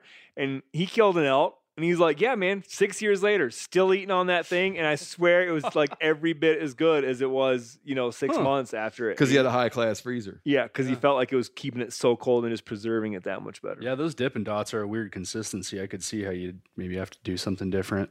So you just take him like at one roast per Christmas, and that was it. Seriously, I'm through an elk in six months. Go ahead, Yanni, or anyone. Um, yeah, well, we all decided that this um, was a good question. And this guy actually prefaced his question with, I'm hoping that it's the question of the century. yeah, I don't need to hear that. That's a I- high I don't need to hear That's that because bar. Keith, yeah. I can tell you that it's not. but I thought it, we're getting a laugh out of uh, the way you're presenting it. So he a he asks, let's say you're on a budget and God comes down and holds a gun to your head Okay. and forces tracking. forces you to choose between high end boots or high end glass, meaning optics. I'd turn around and grab that gun out of his hand so fast. Yeah. But let's just say, I don't think it's. Oh, it you're saying on- it's not depends fair. on what you're, you're saying doing. God's not being fair with that question. No, I don't want to do that. I don't want. I don't want to. Bla- I don't want. Are you I don't want to blaspheme. yeah. But I'll say that um, I got to know more. I got to know what you're up to. If you're a chucker hunter, boots. Good point. Good point. Let's say big game. Let's say Western big game. Optics for me, man. Optics. Yeah, I feel like I think I so like too, nice man. boots, but you can you can get a good you can get a good pair of boots for less than you can get a really you know expensive pair of boots. That's you a good point. That's Yeah, good you point. just keep wearing out. cheap disparity is not as you know, much. And uh, if you had to, you could hunt in bare feet and make some moccasins. Yeah, and the thing But- is too, if you get if you buy right on nocs, Lost you. like if you buy a pair, like you buy a pair of Vortex nocs, th- like you get great nocs. They're not going to kill you on cost, Mhm. and even if your house burns down, they replace them. As long as you got something to show for them. Mhm. Yeah, Like you still got the lanyard, and even the most expensive boots I've ever had in my life, they still last me like a season and a half. but you can't Right. wear out boots and send them in. You can wear out nocs and send them in. You can with some companies. I sent in a, a sent in a pair last year, and they re, rebuilt them for me for like thirty bucks. Oh, rebuilt. Yeah, that's Yeah. true. Just put new soles on them. They didn't put a new sole on them for me. That was like another like hundred and twenty five or something. I was like, yeah, these will just be my shit kickers. Schnee's pack boots, and you can send in to get redone. And like I know, like White's pack boots, you can send in to get redone. These are Kenetreks. You know, got you. Okay, so you can a little bit, but Not the same It way. just- You're not bringing them back to hundred percent. I'm still not giving in on the fact that it just really depends. But in general, let's say, okay, so my life, the way my life is, like what I do, all the things I do, oh, man, it's really tough because it just really depends. I, There's I've no- said it a thousand times. I've Yeah, just but seen, God's got a gun to your head right now, man. I Well, I know that's the thing, that's why he it's doesn't tough. like equivocation. Let's No. go. Let's go to last weekend's squirrel hunt. Pretty mellow walkabout. N- nocs. Right, you're still gonna choose the. I could have been out there in flip flops. I wouldn't have liked it a bit, even kinda. Morgan, you're you're with nocs too. Yep, I'm on the glass. Sorry, Keith. Good question, but not the best of the century. to be the question of the century, you're only going to live like all of us in this room. We'll touch into our early 80s and we'll die. So that would have to be, you didn't even get a full century when it's all said and done. Generally, he's saying that he would have had the, so in all your entire life, that that would be the best question. Like you're on your dying bed. You're, I you're, need to you're, know. You're, di- you're dying. And like someone says, you know, in all these years, man, like, you know, as you fade out of consciousness, um, what was the Would he still come? what was the best question you've ever heard, It's right? a really obscure hypothetical I came up one time and emailed to a podcast. yeah. It's kind of like the ever debatable question. People are expecting him to be like, what's the meaning of it all? Or like, Glass or boots. is this really the end or is it only the beginning? But he'd be like, glass or boots. You got to lean down into his ear to hear it, or into his mouth to hear it. what are you saying? Okay, here's one. Why are some squirrels tougher than others? I, I think it's age. Definitely. Why you why you peeking over my area? 'Cause I want to see what, what you're working off of over there. Oh, I'll show you. Why are some squirrels tougher than others? Is- are you getting frustrated with what's on my? no, not at all. He's like he cooks up. He was cooking up some buffalo hot legs. Kudos to him. He's cooking up some buffalo hot legs from the MeatEater Fish and Game Cookbook, available now. And uh, and he's noticing how some are real, a real bite, and some are just phenomenal. And he says it doesn't seem to be related to size. Hmm. I think I believe that it's a function of age. Well, is he is he assume are we assuming that he shot all those squirrels in one outing? You know, because if if one it was was sitting in the fridge or freezer longer, could understand why that would have that the meat would have aged. Good idea. Yeah. We're uh Yanni's gonna start a thing. Can I talk about this? I think so. I don't know what you're talking about. For questions like this, for questions like this, where you go, you get the question, you're like, yeah, I, there's got to be more to the story. Yeah. Yanni's gonna start a thing called Ask the Eagle, where you get where when when you're like, what really happened? Because it'll be like someone will be like, oh, you know, I was out and um, you know, and a guy shot at me and I shot at him. Yeah, who was right? You know. And It'd be like, I just gotta have to get him on the phone to find out like a little more. So this would be a good thing for Ask the Eagle because then you could you could dig in Yeah. and get him on the phone and find out what exactly Mm-hmm. because he might not know the, the to ask the right questions. Yeah, there's a lot of factors that go into that kind of stuff that can be pretty easily missed. I didn't start to pay attention to aging until a couple years ago. Oh, and I'm not saying aging, age. Yeah, yeah, no, I, I, I agree. I was, yeah, I'm addressing both, I suppose. Because like in Escoffier's cookbook, Le Guide Culinaire, he says that he only will cook a rabbit if you can tear the rabbit's ear like paper. I mean, you should just be able to grab it like you're ripping paper and I've done, it's Mhm. true.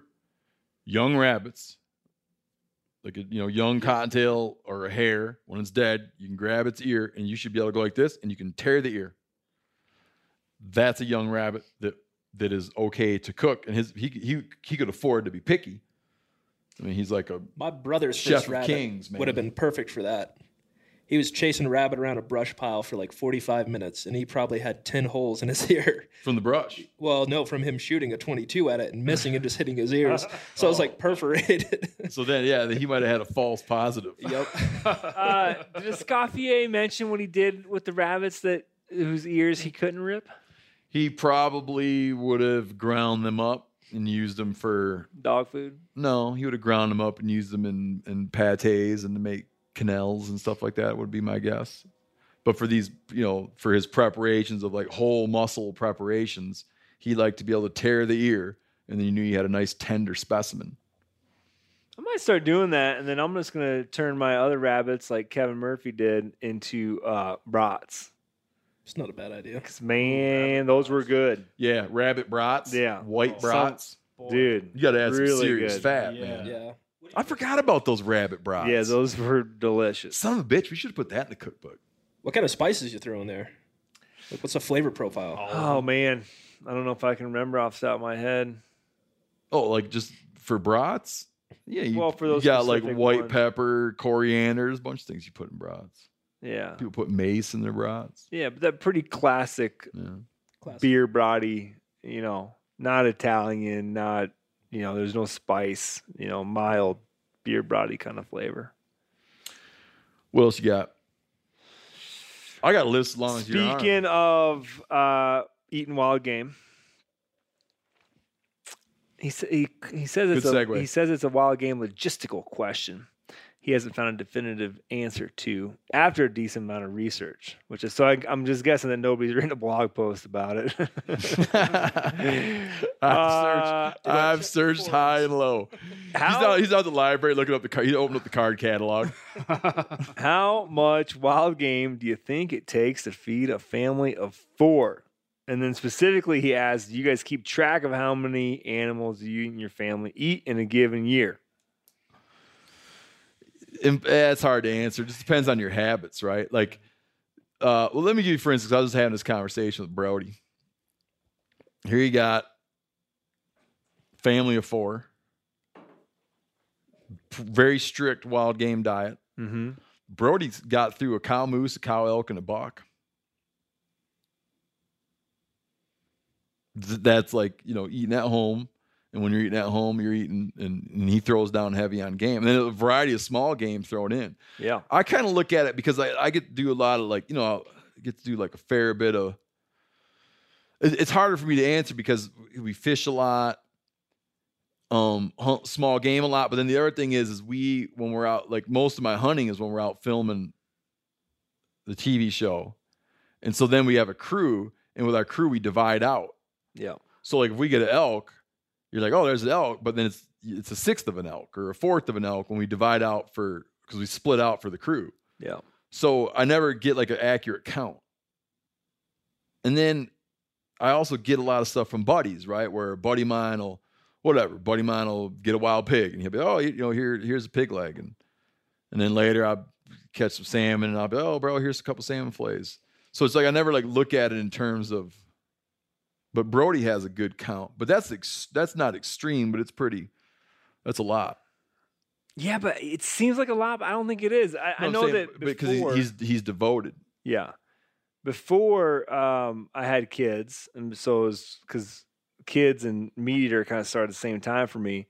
But prior to that, my wife and I would go through two elk, no problem, every year, and it wasn't like you know, I mean, we ate elk, but wasn't like we were trying to eat elk five times a week. You know, it was just like well, we when we ate red meat, that's what we ate. But it was no problem to go through two two cow elk. Yeah. It depends on how you're cooking too, because if you get like if you're sitting high on the hog, right? And you got a full freezer, which is how I look at it. I just always watch in my freezer levels. Mm-hmm. But you know, if you're sitting pretty, you might be doing things you're doing like big roasts. If you're sitting thin, you might be making like fajitas or something, right? Where it's you take like a you could have family of five, so now you get one pound of like a one pound roast out and make like a dish that that has like the nice flavor and is fun and everything, and it's like a wild game dish, Right. But it's not like you're sitting down and, and laying out a big roast where people are eating wedges off that thing. So it just, it just depends so much. Yeah. I feel like I've heard like one guy can take down an elk throughout the year. Like that's kind of the ratio. Sure, But I mean, it's subjective, like how you're eating. Absolutely. Yeah, but you yeah, I think that one person who's a dedicated wild game eater Yep. is puts the elk in the freezer and you got yeah, you got like a you, with, with it- that, you could probably even have you could be having a little breakfast sausage now and then. And Oh, when yeah. someone says an elk, that could be as little as 65 or 75 pounds of meat. I mean, if you be as- shoot a, if you could- shoot a calf, it- yeah. 250, 300. Yeah, exactly. So uh, big variance there. Um, yeah, but I'm gonna get better at that. You know who I'm gonna ask and get, and we'll bring this but up there's again. no you can't get better at it. There's no an- we gave well, the yeah, answer. no, It's- because yeah. listen, what you could do is by weight. Oh, I You would could- love to know you, that. You could very easily just be have a scale in the kitchen, and every time you go to cook, you just you know weigh it, make a little note somewhere, and at the end of the year, you tally it up and say, you know what, we ate 300 pounds of elk, 30 pounds of turkey. That'd be a great idea. Perch fillets, be like, oh, there's two pounds of perch fillets. 2019 starting soon. Write write it down. there you go. Let's do it. Yeah, that'd be cool, man. To have a little list. You take it out, weigh it, write it down, and then you'd be like, oh, so we ate 70 some pounds of venison, 13 pounds of perch fillets, six pounds of catfish fillets, And then if you wanted to, you could take average 0.25 pounds of sea cucumbers. averages of all pound those animals, and then you could say, I ate roughly X pounds of wild game. two elk and roughly four turkeys. Yeah, man, because I feel like I could, amount of stuff I kill, I mean, I'm mostly f- cooking for one. I could eat wild game breakfast, lunch, and dinner every Yeah. day of the year and still have game left over. Yeah. And then you got like social media personalities who it would there's no you, you can't account there's no possible way to account for all of the stuff they kill. hmm And they're like, wild game, bro, wild game, bro. And you realize, dude, you shot thousands and thousands of pounds of meat. Where'd that all go? So I mean, donated. yeah, you wind Yeah. up like it's just like I know enough to know when like I know enough to know when when I see something a little fishy, and then you kind of know enough to know when you. Yeah, I don't know. Nothing but tenderloins all year. I mean, I've, like, I've had take- people level that at me. Like I last year, I killed a bull elk, a cow elk, and two mature mule deer bucks, and that's way more than one man can can eat in a year. But I went home a couple times and filled my Yeti 105 to the brim and gave it to my parents, gave it to my cousins, gave it to my uncle, and You party with it, yeah, exactly. like- smoke some, and party with some.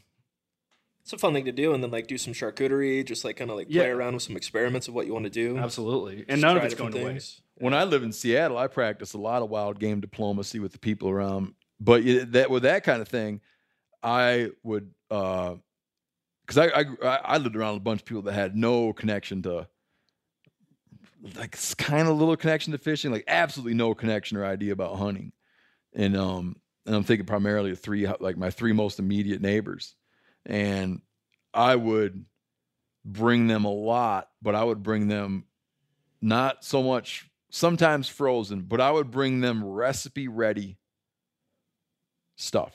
Yeah. Not like you're trying to dump, you know, some frozen game bag full of hairy trim off on someone's doorstep, but I would bring them like, here's the thing, right? It's trimmed.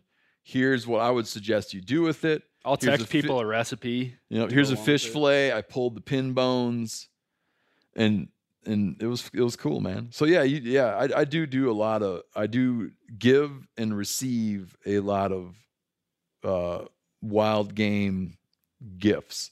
But here's another way to approach answering it. Let's say you take a turkey.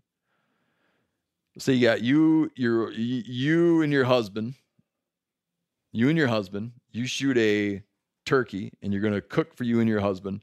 I think that you have each lobe of the breast is a meal or two for you and your husband.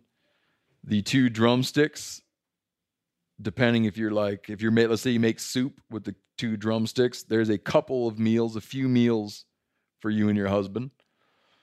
And you smoke up the wing pieces and add them to a gumbo or whatever.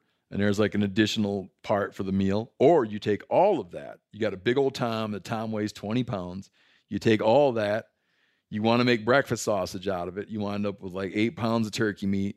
You cut in a substantial amount of pork trim. So you put in four pounds of pork trim. You make a 12 pound batch of apple turkey breakfast sausage out of the MeatEater Fish and Game Cookbook, say. Um, and then you fry up little patties for your breakfast and stuff. You, you could eat it 25 times. Hey, you ever needed something for your home but don't have the cash or credit to pay for it? Let's chat about how to get what you need when you need it. You can do that at Aaron's. Yep, you can rent to own appliances like washers, dryers, or refrigerators, furniture for your living room or bedroom, even tech like computers and gaming systems. Plus, Aaron's has great brands like HP, Samsung, and Ashley, and you can pay a little at a time until it's yours forever. Here's the cool part. Say you're renting a 65 inch smart TV and decide you don't want it anymore. At Aaron's, you can return it at any time. Or maybe you want to downsize to a 55 inch or upgrade to an 86 inch. You can do that too. Return it, then take home something new. Life's always changing. With Aaron's, your stuff can change right along with it. Keep it, return it, upgrade it. Aaron's fits your life instead of the other way around. So check out your nearest Aaron's store or visit Aaron's.com to see what I'm talking about. Approval isn't guaranteed and some restrictions apply. You got to see your local store for details. Being prepared is all about having the right tools. The OnX off road map and navigational app is the best to find off road trails and off grid camping and to use a fully functional GPS when you're out of service. We all know that's usually where the best part starts. It's intuitive to use and lets you find open trails anywhere you want to explore with just a tap on the map. Access detailed trail information like difficulty rating, duration, clearance level, open and close date, trail photos, and more.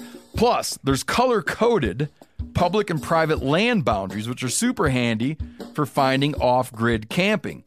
And I said it before, but I want to make sure it sticks. Offline maps. What this means is it allows you to access all interactive land and trail data and custom map markups when you're out of service. You just download it ahead of time. Your phone's internal GPS gives you full navigation capabilities offline, so you'll always know where you are and how to get home safely. Go to onxmaps.com and use code MeatEater to get 20% off your membership today. Hey, here's a simple but very meaningful gift idea for your mom or grandparent who lives across the country. Th- these are great, dude. These are really nice things to give to people. It's a digital picture frame from Aura. It's perfect for sharing pics of all the things they can't be there for, from family vacations to their grandkids' graduation. Let's say your mom comes out. You take a bunch of pictures of your mom with your kids or whatever. When she goes home, you can greet her at home with all those pictures you just took on the frame. You can also keep her up to date by updating the frame from afar. It's all done online. It's a ton of fun. Comes with unlimited storage and simple controls on the frame so you can upload as many photos as you want and mom can pick the perfect one. See why it was named the number one digital frame by Wirecutter, The Strategist, and Wired. Right now, you can save on the perfect gift that keeps on giving by visiting auraframes.com. That's A U R A frames.com. Make sure you use the promo code MeatEater because for a limited time, you can get $20 off their best selling frame with that code. The code being MeatEater. Auraframes.com, promo code MeatEater. There's lots of great ways to stretch it out like that. What's next? You got one? You said you had a list a mile long. Yeah, but I want you to hit me one of yours. I can keep going. I'll do one. Lots of questions about this. What are those little things that are on the end of y'all's shooting irons? That's what he says. Is it tape? Do you just shoot through it? Does it affect the bullet? Why is it even there? Yes. Um, all of the above and no. So it's yes and no. And I'll, start with the yeses. Yes, it's tape, but it could be any number of things. It's like it- it's common practice if you're around mud, if you're around a lot of rain, especially rain that could become freezing rain, Snow. that you're around snow. Um, you could get things that get into the that, that obstruct your barrel by getting into your muzzle. Um, and and it's a good idea to keep that stuff out. You can keep it out. There's thousands of ways of doing this. They make some guys will use finger cots, which is a little condom looking, prophylactic looking little dealy. You know what prophylactic means? Hmm. Just Yeah. means disease prevention device, something that prevents disease. Um, doesn't necessarily mean a prophylactic. How we would, how you'd use it. Uh, put a finger cot over your barrel. I don't like those because they break, and they seem to get brittle when it's super cold out, and they just don't last that long. Or you can take like a little piece of uh, Ziploc baggie or anything and place it over the muzzle and wrap a piece of medical tape, which is what I do quite often, over it. Electrical tape, you put a piece over it and then put a wrap around it to keep it from peeling off. I mean, there's a thousand things. And it's just to keep junk out of there. Yeah. The thing I think people are really afraid of that can cause real trouble and injury. I- I've never had a barrel blow up from, from an obstruction, but the stories you hear would be that you got a bunch of wet snow in there, or you got a bunch of water in there, and then it got cold and it froze and, and like formed a block of ice that was like adhered to the walls of you know the inside of your barrel or you know the the inside of the bore and you could potentially blow your gun up. Yeah, because the amount of pressure that can build up in there, either that or like a wet mud, like a clay mud or something like that. yeah. The stories you hear most are something got in there and froze solid. But i've never had it happen. But i just do it because why it's so easy to do it and there's no negative. Like why not do it if you're in a place that's real wet and nasty? Yeah, and I've had I've I've been asked that this question a number of times because I've always my whole life have put electrical tape around the barrel of a gun. I mean, my dad taught me that when we first went deer hunting, so it's always seemed like normalest thing in the world. But a lot of friends have asked me about that, and people are always, "Well, does that mess with your bullet flight? Does that slow it down?" Like, man, I really don't think so. Like, you know, rifle blast, the muzzle blast, that tape's probably gone long before the before the bullet even This gets last- there. Yeah, this last trip home, I went down and talked to a buddy. He's like a friend of mine from high school, and he turned into a Kansas Highway Patrol state like SWAT sniper. okay And I asked him specifically on that, and he said that like the gas is pushing forward knocks that out way in advance to like affect that bullet. There's nothing wrong with that. Yeah, I've talked to all manner of of, of high end shooters who would know enough to know, and the consensus for sure is that it it, it doesn't do it. And when early on, when I really first got on to doing that, if I had something heavy like like electrical tape, I would oftentimes.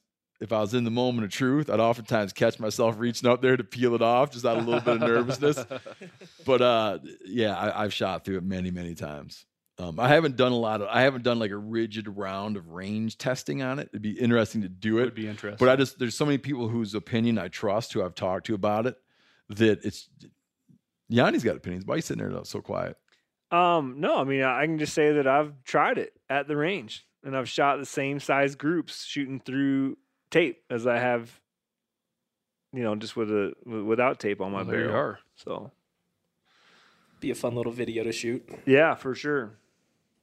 There's people that have done it on the old YouTube. oh i'm sure Yeah. man Um, but yeah, it's the way to be, man. Keep it protected. Okay your turn you, Um, boy- you boys got you guys got burned in one you? Yeah, I got one I'd love to talk about. go for it, Sam. Yeah, I was looking at this one. this guy says, I joined Instagram recently and have already seen a few instances of anti road hunter sentiment. Of course, it shouldn't matter to an ethical law abiding hunter what others think, but I was curious what exactly counts as road hunting. On the extreme, one could strictly define it as someone who drives around all day, glassing from the truck or ATV, rarely, rarely leaving the car until an animal is found. Is this actually illegal in some states? Is a parenthetical clause, but there's a spectrum here. I wonder what the where the line is typically drawn. Hmm. You want to start? I'll start. I don't give a shit. Go ahead. This is coming from a guy that does a fair bit of road hunting. Meaning, like, like he, he's right. It's hard to define. If the other day we were out, uh, me and Yanni were out messing around, and we stopped a vehicle, rolled the window down, and we're glassing some sandstone outcrops for cottontails. I mean, let's be straight. If we'd have found one, we'd have gone after it. Yeah, We for were- sure. So it's like right there. There's a spot I want to go check for cottontails re- not long from now. And my and and and what I'm going to do before I get rolling is I'm going to go and check a bunch of little willow bottoms that I could pretty much look out the window to see if there's they're tracked up. I keep a window mount and my spotting scope in my truck, so if I can just roll down the window, mount up the scope, and look out. That's. Yeah. But is that scouting or is that hunting? Well, I was damn sure hunting the other day when I was looking for cottontails on those these outcrops. Because if I would have found one, I'd have got out. I'd have got. We'd have got the kids out and gone and went after it, and we'd have glassed it up from the rig.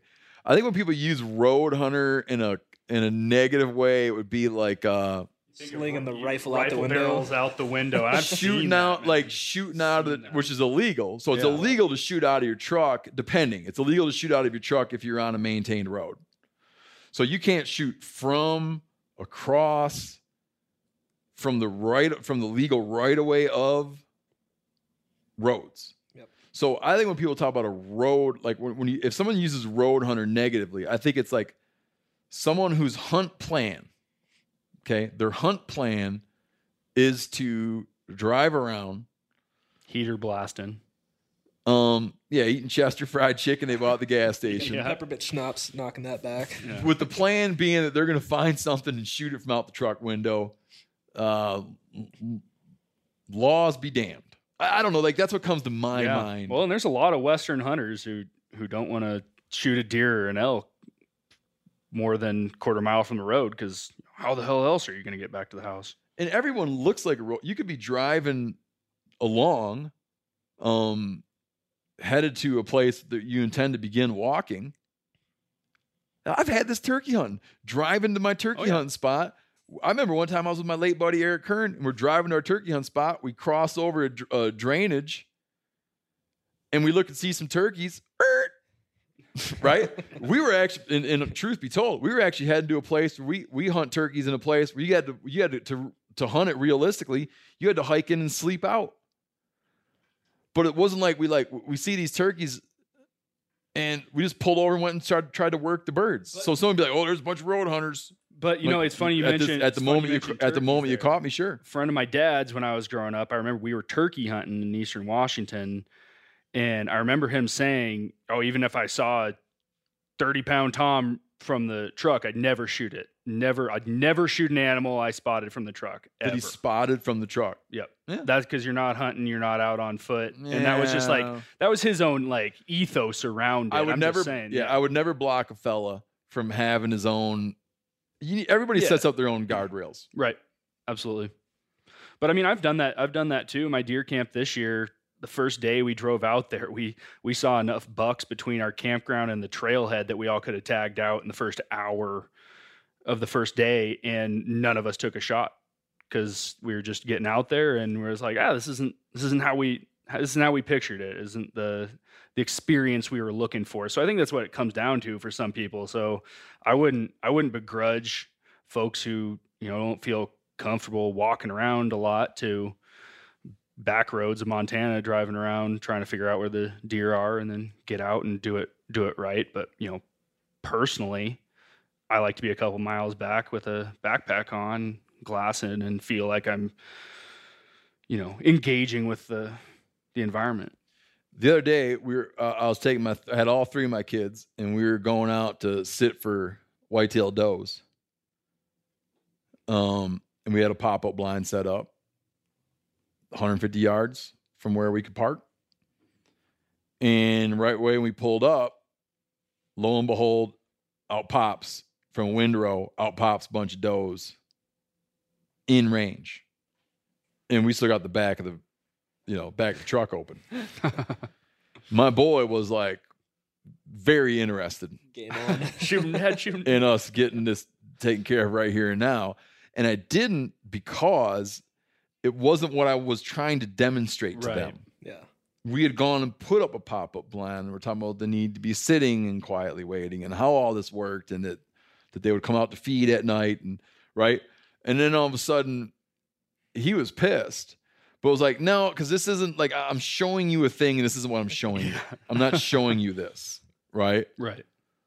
Um, if it had been like the last day of the season and we'd put in our time and we're going back after our last morning hunt and out pops them out of the windrow right down the road, it would have been a, di- it's just a different Yeah, situation. It's like, and it's like, it's not like something that you can explain or, or, or, or prescribe to another individual and be like, oh no, here's what you should and shouldn't do. It's just like, uh it's just, you're always just running in your head, man. You're always running in your head. Yeah, I always I always encourage people to just you know try wandering around because I know Learn a little woodsmanship. Yeah, exactly. I mean, that's I, to me that's what's fun about hunting Yeah. is is the exploration aspect of it, and and so many so many people just don't feel like they can, you know, know how to break down an animal that they can't drag to the truck or or know their way to you know how to figure out how to get back to the truck. And yeah, I mean, I, re- I understand that, but encourage people to learn and say that it might deepen the experience. The other thing about it that makes me uncomfortable is that different people have different abilities, Yeah, and people have some. A lot of people have pretty serious disabilities, man. So you're like, oh yeah, road hunters, road hunters, they're no good. It's like you know what? There's a lot of people. That, I mean, they don't have the luxury, man, yeah, because of any number of things, age, physical condition, disabilities. So it's like I, I hate to like, you know, to act like oh, like the the I hate to to act like there's these like broad condemnations of behavior that exist out there when it just is like, uh, you know, it's it's almost like you got to know what's in their heart. yeah. I'm supportive of people getting out hunting. Yeah, it's hard to know what's some in someone's and heart. and honestly like if if there's guys doing that i mean it's that's not really affecting what you're doing if you're hiking you know deep into a wilderness area. I mean if anything they're proving your point that you know getting far back getting away from the road is beneficial because a lot of a lot of people do hunt from the truck. A lot of people hunt for the truck who wouldn't even admit that they hunt from the truck. Yes, so it's a, I think, doesn't doesn't affect me as long as they let me get by them when they're creeping up a Forest Service road at five miles an hour, thinking they're sneaking up on shit. They are. you've been off I've, quiet. I've been- seen it. They they are sneaking up on stuff, man. It can it can be a uh, a, a tactic that works. You know. Do they take out like a, a Prius or something that's that's that's silent under a certain RPM? I don't know. It's like the old rancher man that drives like uh, uh, animals never scared of the ranch truck, Yeah, right? Because the ranch truck just drives all over the ranch every day. But uh, yeah, as long as it's legal. I mean, I've done I've done not I won't say my fair share, but I dabbled in shooting some deer literally out of a truck where it was legal to do that. And Where? it, in the Once you're on private property, no, in like you said, unmaintained Oh, roads, gotcha. you know, Yeah. in Nebraska. And um, it was novel at the moment, but by the time like my third doe was dead, this is back when they had a booming deer population. We had lots of doe tags to fill. Um, it's like, okay, that was enough of that, you know. I'm gonna go take my rifle for a walk. just out stacking them up like cordwood in the back of your truck. Yeah, yeah, exactly. And like the first two evenings, it was like, wow, never thought, you know, just because I didn't grow up, you know, you couldn't do that in Michigan, right? Some guys use some guys love to see road hunters because they're like, oh man, you know that area you're going to go there and you're going to think it's super crowded, but it's all road hunters, Just cruising the roads. so don't worry about Mm-hmm. it. Meaning that there's still you're gonna it has the appearance of being overplayed, Yeah, just hike over not, the ridge. but it's not overplayed because the minute you like hike down in some little spot that's that you can't see from the road, that's a big thing Yeah, with antelope. yeah, that's a big yeah. thing with antelope hunting. Oh, Like, absolutely. there like a big thing with antelope hunting. uh, There's I think there's a lot of people who have the mistaken notion because it seems like you're in flat open country that feel as though when you take gander out across the landscape, I can see all of it. they feel like they're seeing it, and you're just not. There are so many dips and pockets, and it's just like you get out and walk that stuff. Like I don't care if you look and you see like oh, I can see clear to you know yonder mesa. You don't head toward that mesa the same direction. You're finding all kinds of antelope that you do not see, and so it's um yeah, I'll oftentimes get out, like think you've seen it all from the truck. When, when we would get out and hunt the same country and have a very different experience. Start bumping animals along the way. Having very different experience than you, what you thought you were seeing when you're looking out. Unless you're looking out in a salt pan, you don't know what's going on. Ready for another one? Yep. Yep. Uh, what's this fellow's name? No, before I get Who to that, cares? w- before I get to that one, this fel- uh, Chuck's wondering what your uh, thoughts on the flick Jeremiah Johnson are. I mean, I've talked about that. It's the greatest, one of the greatest movies ever made. It is, it is a great Damn movie. straight. I like it. Greatest movies ever made. The, Mind the your ending, top knot. the ending of that movie is one of the saddest things. Um, one of the saddest, most contemplative exchanges ever captured in American cinema. Loaded with symbolism. Wonderful movie. There's a little, little a corny moment, a corny moment or two that I wish they would have Yeah. chopped out. Splashing around in the creek trying to catch a trout. Yeah, that, and I'm particularly thinking like the, great character Bear Claw, Chris Clapp, one great character played by Grandpa Walton. Um, uh, little corn, little corn pone, you know. But my God, does that movie wind up just being like being a pretty profound movie about loneliness? I need to rewatch it. Can you show it to Me your too. kids It's yet? been a while. No, I'm glad you just brought it up. So I'm gonna. Holiday movie. A holiday movie. Look No, at you know, it might like it might. There's parts of it that would confuse them a little bit. There's there's some there's death. You know, there's like death and insanity and stuff in there that might be confusing to kids, but they can they can hack it pretty good. I, I- in terms of kids, I'm usually in favor of. uh I'm usually a little ahead of the. I get them rolling on stuff earlier than you're supposed to, in terms of what you expose them to. Kind of go into explanations with them. opens up Talk good about- conversations, man. Opens up good conversations. Yeah, I- I'm not like one of those. I mean, it got you know, there's I'm sure there's like a lot of great parents who are very, you know, want to have like the world's all innocent and all that. And I don't know, I don't know what you get from painting a picture of the world being all innocent. children. What's that? Naive children is what you get. Personally, that's my feeling on it. But I have, but like, but again, you know, if I could have had parallel lives and raised some one way and raised some the other day and then compared them at the end, I don't have that luxury. So it's just gut instinct, and I don't want to dog on any parent who, who, who I don't want to dog on parents who are real protective. But no, we kind of roll out the ugly realities and the beautiful realities. Um, with that said, I would show them, but I have not yet. It's a profound movie. If you, I think it's a profound movie if you look at it in the right way and pay attention to what, to the things that are said, especially the end when he's cooking that rabbit. That's going to be a tough ass rabbit. I, The way I'm he's cooking picturing it. that scene. Just a skinned out rabbit stuck on a skewer. Yeah, it's probably been ten years since I You're going to be chewing. He's in for a tough. And the thing is, Caveman mode. he's cooking a rabbit on a spit and and, and he and he tear and, and I'm telling you, he goes and tears off a piece of that rabbit. He like tears off his shoulder off that cottontail. And I'm like, bullshit. you braised that rabbit. Yeah. Yeah, maybe he was lathering it up with something. He might have been basting it. He had it wrapped yeah. in foil, and then he's just putting a final little singe on it. But he's yeah, he's cooking. He's cooking up a rabbit. Me, and my buddy Ben Freed, when we were little kids, would cook cottontails that way. And I'm telling you, man. But he's cooking. He's got it high above the flame. He's got the right idea. But he he, he tears off a hunk and throws it to Bear Claw, Bear Claw Chris Clapp, and Bear Claw Chris Clapp observes how he's learned to cook rabbit very well. But still, I wasn't buying it. Lance wrote in and he says, uh, "My rifle." Hold on, what are you going to say about Jeremiah Johnson? Why did why you asked the I question? got- I, gave the answer. Why don't I you got, have an answer? I got nothing to say about it Why'd you pick it? because I thought it'd be interesting to hear your answer.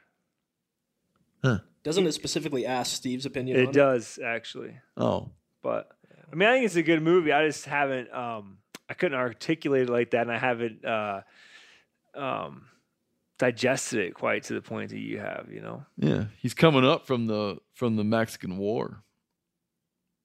He's damaged goods. He's got PTSD, which is what they'd call it now. You gather, he's been damaged from the war.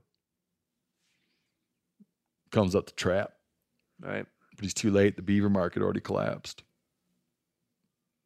It's a sad movie. If you're listening properly, it's a sad movie. Anyone would know it's a sad movie, but there's some there's some there's some like there's some good stuff. So we got one from Kevin, and it's one that you guys have already touched on, but it's about bird hunting and like how to pull shot and like being scared about giving people who are just getting introduced to the uh, to wild meat. Um, so it's firstly after cleaning ten or fifteen birds with my own prior or with no experience, I got a lot better at the process. However, no matter um, how to go about it, he's still finding shot in the birds, and he's wondering: is there a reliable way to like give this bird meat to people without having shot in it? So the first thing I would say, like I've been like a lifelong bird hunter out in Kansas, uh, and one technique that I just found was like taking the birds whole, putting them in water, and like sprin- sprinkling in like a couple teaspoons of salt. And like when that shot comes in and hits the bird and hits the feathers, it will like bring the feathers along with it in most cases. And what I found is if you put it in overnight in the fridge, like that salt water will actually pull the shot and the feathers out of there.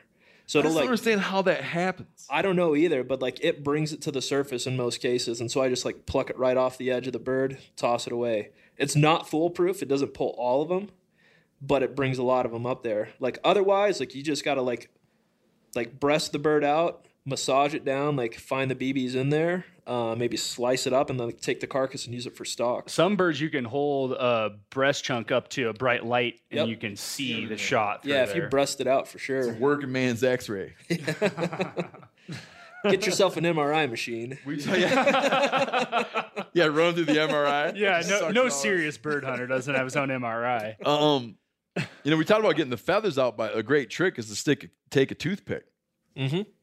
And sometimes you can pull shot too if it dragged a lot of feathers or hair into a cottontail. You put a toothpick in there and twirl it, and you'll pull the hair. Squirrels, anything like that. You'll pull the hair out, and you can. And if, oftentimes you pull it out, and you'll have a little bit of shot. It's like locked up in there. Yeah, because picture like a comet. You know, Halley's comet. Did you know Yep. Twain was born the year the Halley, you know, the Halley's comet comes every Yeah, 75 years? He was born. Twain was born the year it came and, uh, and predicted that he would come in with the comet and go out with the comet and went out with Halley's comet. really. Yeah. Anyways, picture a comet. When you see a picture of a comet and it shows like the rock and it's got the flames that kind of wrap around the front and trail out in the back. Yeah. Like a sh- shot goes in there like that, dragon hair like flames. Yep. And you put it in and pull it out. That's the noise it makes.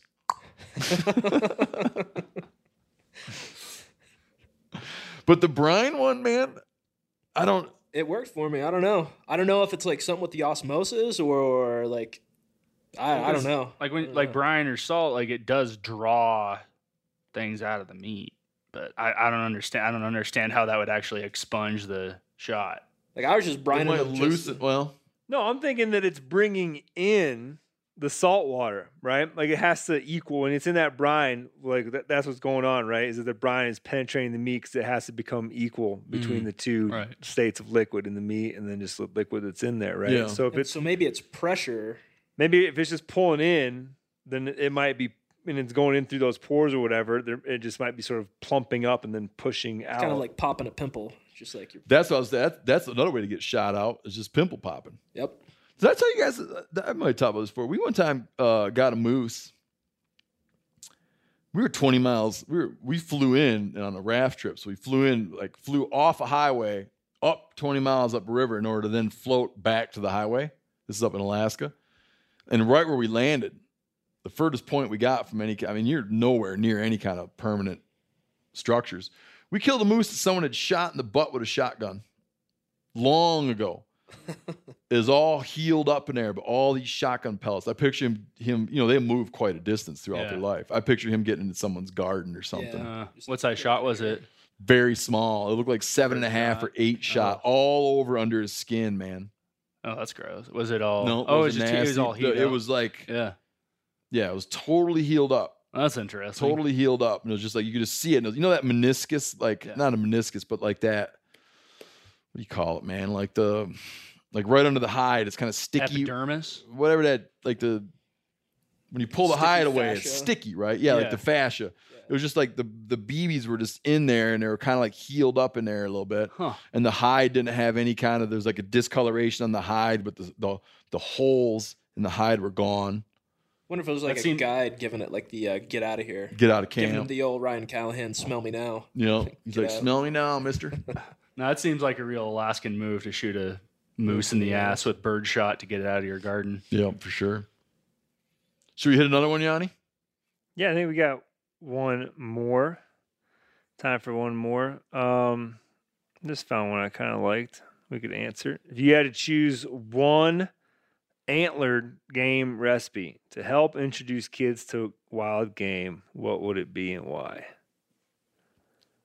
Oh, I know exactly. See, it's tricky. I was just thinking about it. It's tricky because my first thought was, well, it'd just be freaking taco night, man. Because I mean, you can serve regular old American tacos with ground up cat meat in it, and everybody's like, sweet tacos.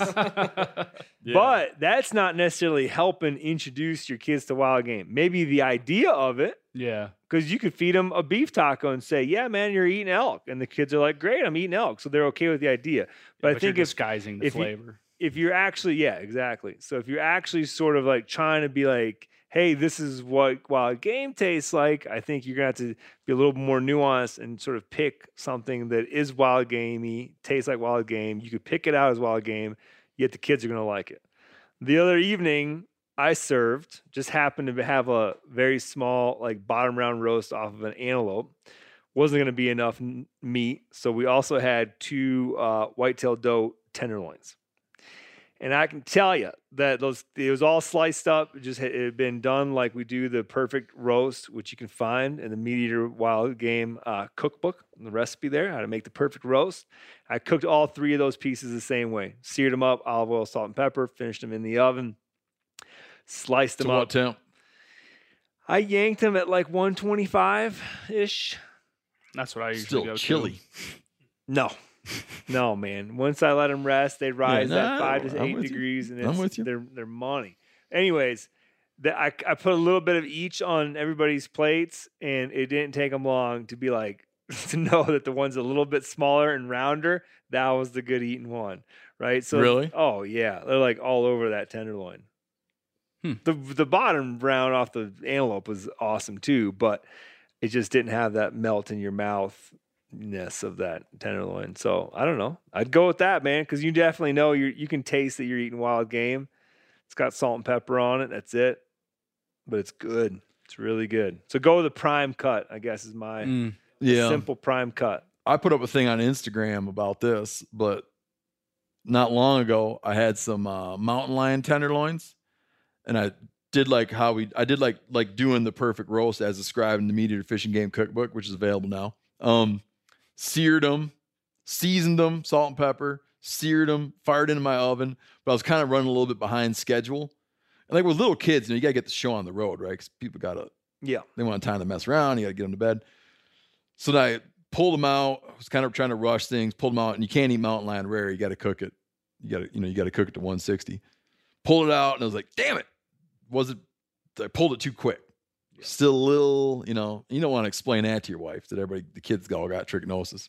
So uh, I had a, a bottle. I was like, how am I gonna get this done like instantaneously? Because once I made, I, I, I was trying to roll with it, and I'm like, man, you shouldn't roll with it. You, you- you know, and we had mild, we had mild barbecue sauce um in the fridge, a bottle of mild barbecue sauce in the fridge, and I just put like a few glugs of that where I had a quarter inch of barbecue sauce in the bottom of the same skillet that I'd seared it in, and I put those slices and just simmered them in barbecue sauce because I'm just trying to get it done and get everybody fed. Uh, man, they loved it, loved it.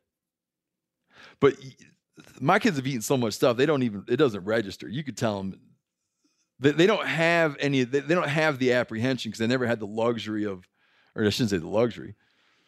They've they've always had the luxury of just like eating everything, so they don't they, they don't they're not suspicious of anything No. they wouldn't know like you could tell them the craziest thing in the world and they wouldn't know to think it was weird so it's not a so it's not like you're overcoming prejudice but they that was a dish they loved, and it makes me think of remember that blackberry dish I cooked a little bit, which had that sauce that was made out of basically like melted brown sugar, Yes. and you serve it over rice. Yeah, I believe we called it meat Meat candy. candy.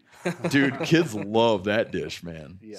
We put high. that on the website at some point in time. I don't think it's still there. We need to revamp that recipe. Yeah, it's basically like making Mongolian beef. Yeah. Um, you know, That's what my brother was trying to make. My brother, who came up with the recipe, was like messing around trying to make like some dish from PF Chang's or something. You know? Yeah, you his kids, his kids got hot on at McDonald's, and uh, he started cooking halibut just like how they make chicken McNuggets, and they and they thought they were eating chicken McNuggets. Wow. Dude, speaking of some good fried fish, um, I had somehow ended up with, I don't know if it was from a shoot that we did or if you gave it to me, but the Tony C's standard fish breading. Dude, Oh, yeah. I ran out of just my whatever, you know, seasoned flour that I normally have, and I didn't have any corn. I saw the box sitting there, and so I went with that. And man, just seasoned just enough, but not too much. I was really impressed. that's why it pisses me off when you talk up Old Bay. Dude, I, I'm a big fan of Old Bay myself. Oh, come! You're from the West. I know. they're two, Yeah, gotta- they're two throw it out there. separate seasonings. Yeah, I, I'm not saying I one view is it like you're an old. yeah, I view it like when it comes to like just uh, seasonings that you can buy at any grocery store in America. I think there's two kinds of people. There's kinds of people who think you can lump everyone into two categories. Yeah. No, there's two kinds of people, man. What if you're feeling uh, like you want to be uh, authentico Spanish or Mexican? What if you want that flavor? You can't. You're not getting that Then, out of Tony then if I'm doing that, then you know what? No, it's not the only thing I eat. I'm just saying, like we, it was framed up as an either or.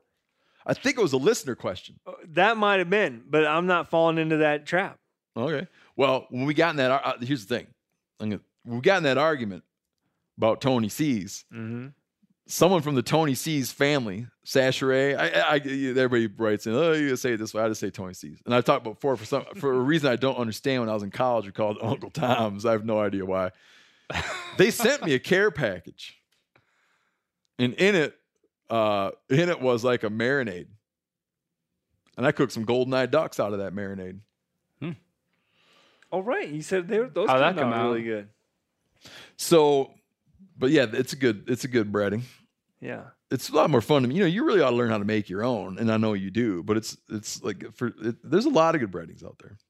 Yeah. Well, I don't know. I When feel I was like a a, lot of kid- times, a lot of times those store bought ones have that real like.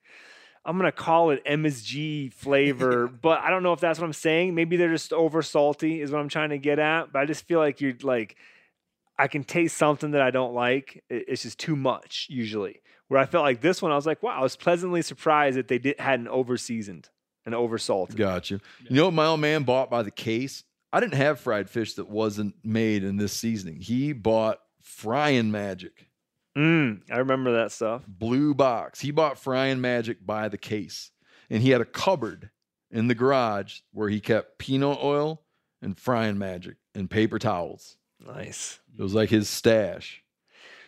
when your mom did those uh you were describing how she used to do uh chicken thighs and like she'd do them in the pan and then finish them in the oven Yeah, you know very and very good. And you do and squirrel's good that way. yeah and i was thinking that uh my uh That was frying magic. Great okay it was okay because i want to say wasn't there a product called like shake and bake Oh, that yeah. people did the same exact recipe with Yeah, she would work it up, and I should call her to double check. But I feel like she would work it up with frying magic, and she'd do squirrel same way, same breading. Start it in a pan, then she'd take a big sheet pan and line it with foil, and put all the squirrel eggs on there, and and throw it in the oven. And you can cover it too. That's Kevin Murphy. He covers it, and then cooks it on 300 to help tenderize it.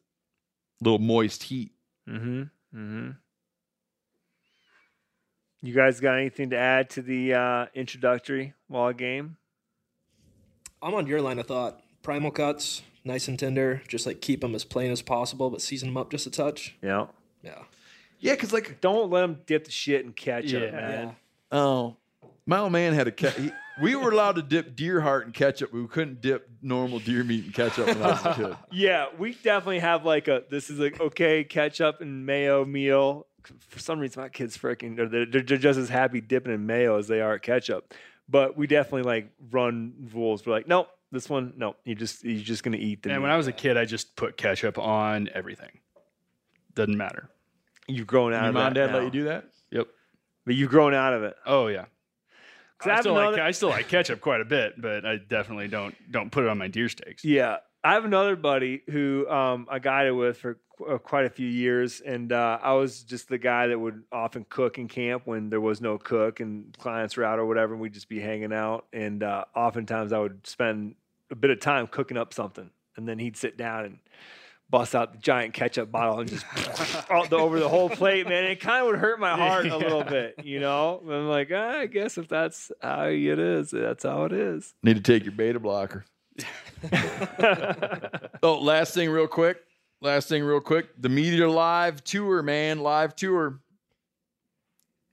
Go to themeateater.com. You'll find tickets. You'll find all the links to get all your tickets. We got shows coming up, various things coming up. You have to go look. I'm not going to bore you with all the details right now, but stuff coming up. Most of it's already been announced. Tickets are available. Uh, Reno, Salt Lake City, Sacramento, Cleveland, Kalamazoo, Schaumburg, which Janis pointed out is basically Chicago, Houston, Dallas, Portland, Seattle, Lander, Wyoming, Austin, Texas, Boise, Idaho. MeatEater Live, MeatEater Live Tour. Get your tickets. That's my th- concluder. That was a good concluder. I don't have one today. You boys got a concluder? I'm all good. Anything you were hoping to wedge in there? Any little snubs? Anything bad you wanted to say about Jani? I'm interested in what's going to happen tonight over at the house. Like oh, throwing lead and fire, guts? yeah. Yeah, dragging the Yule log. Next time.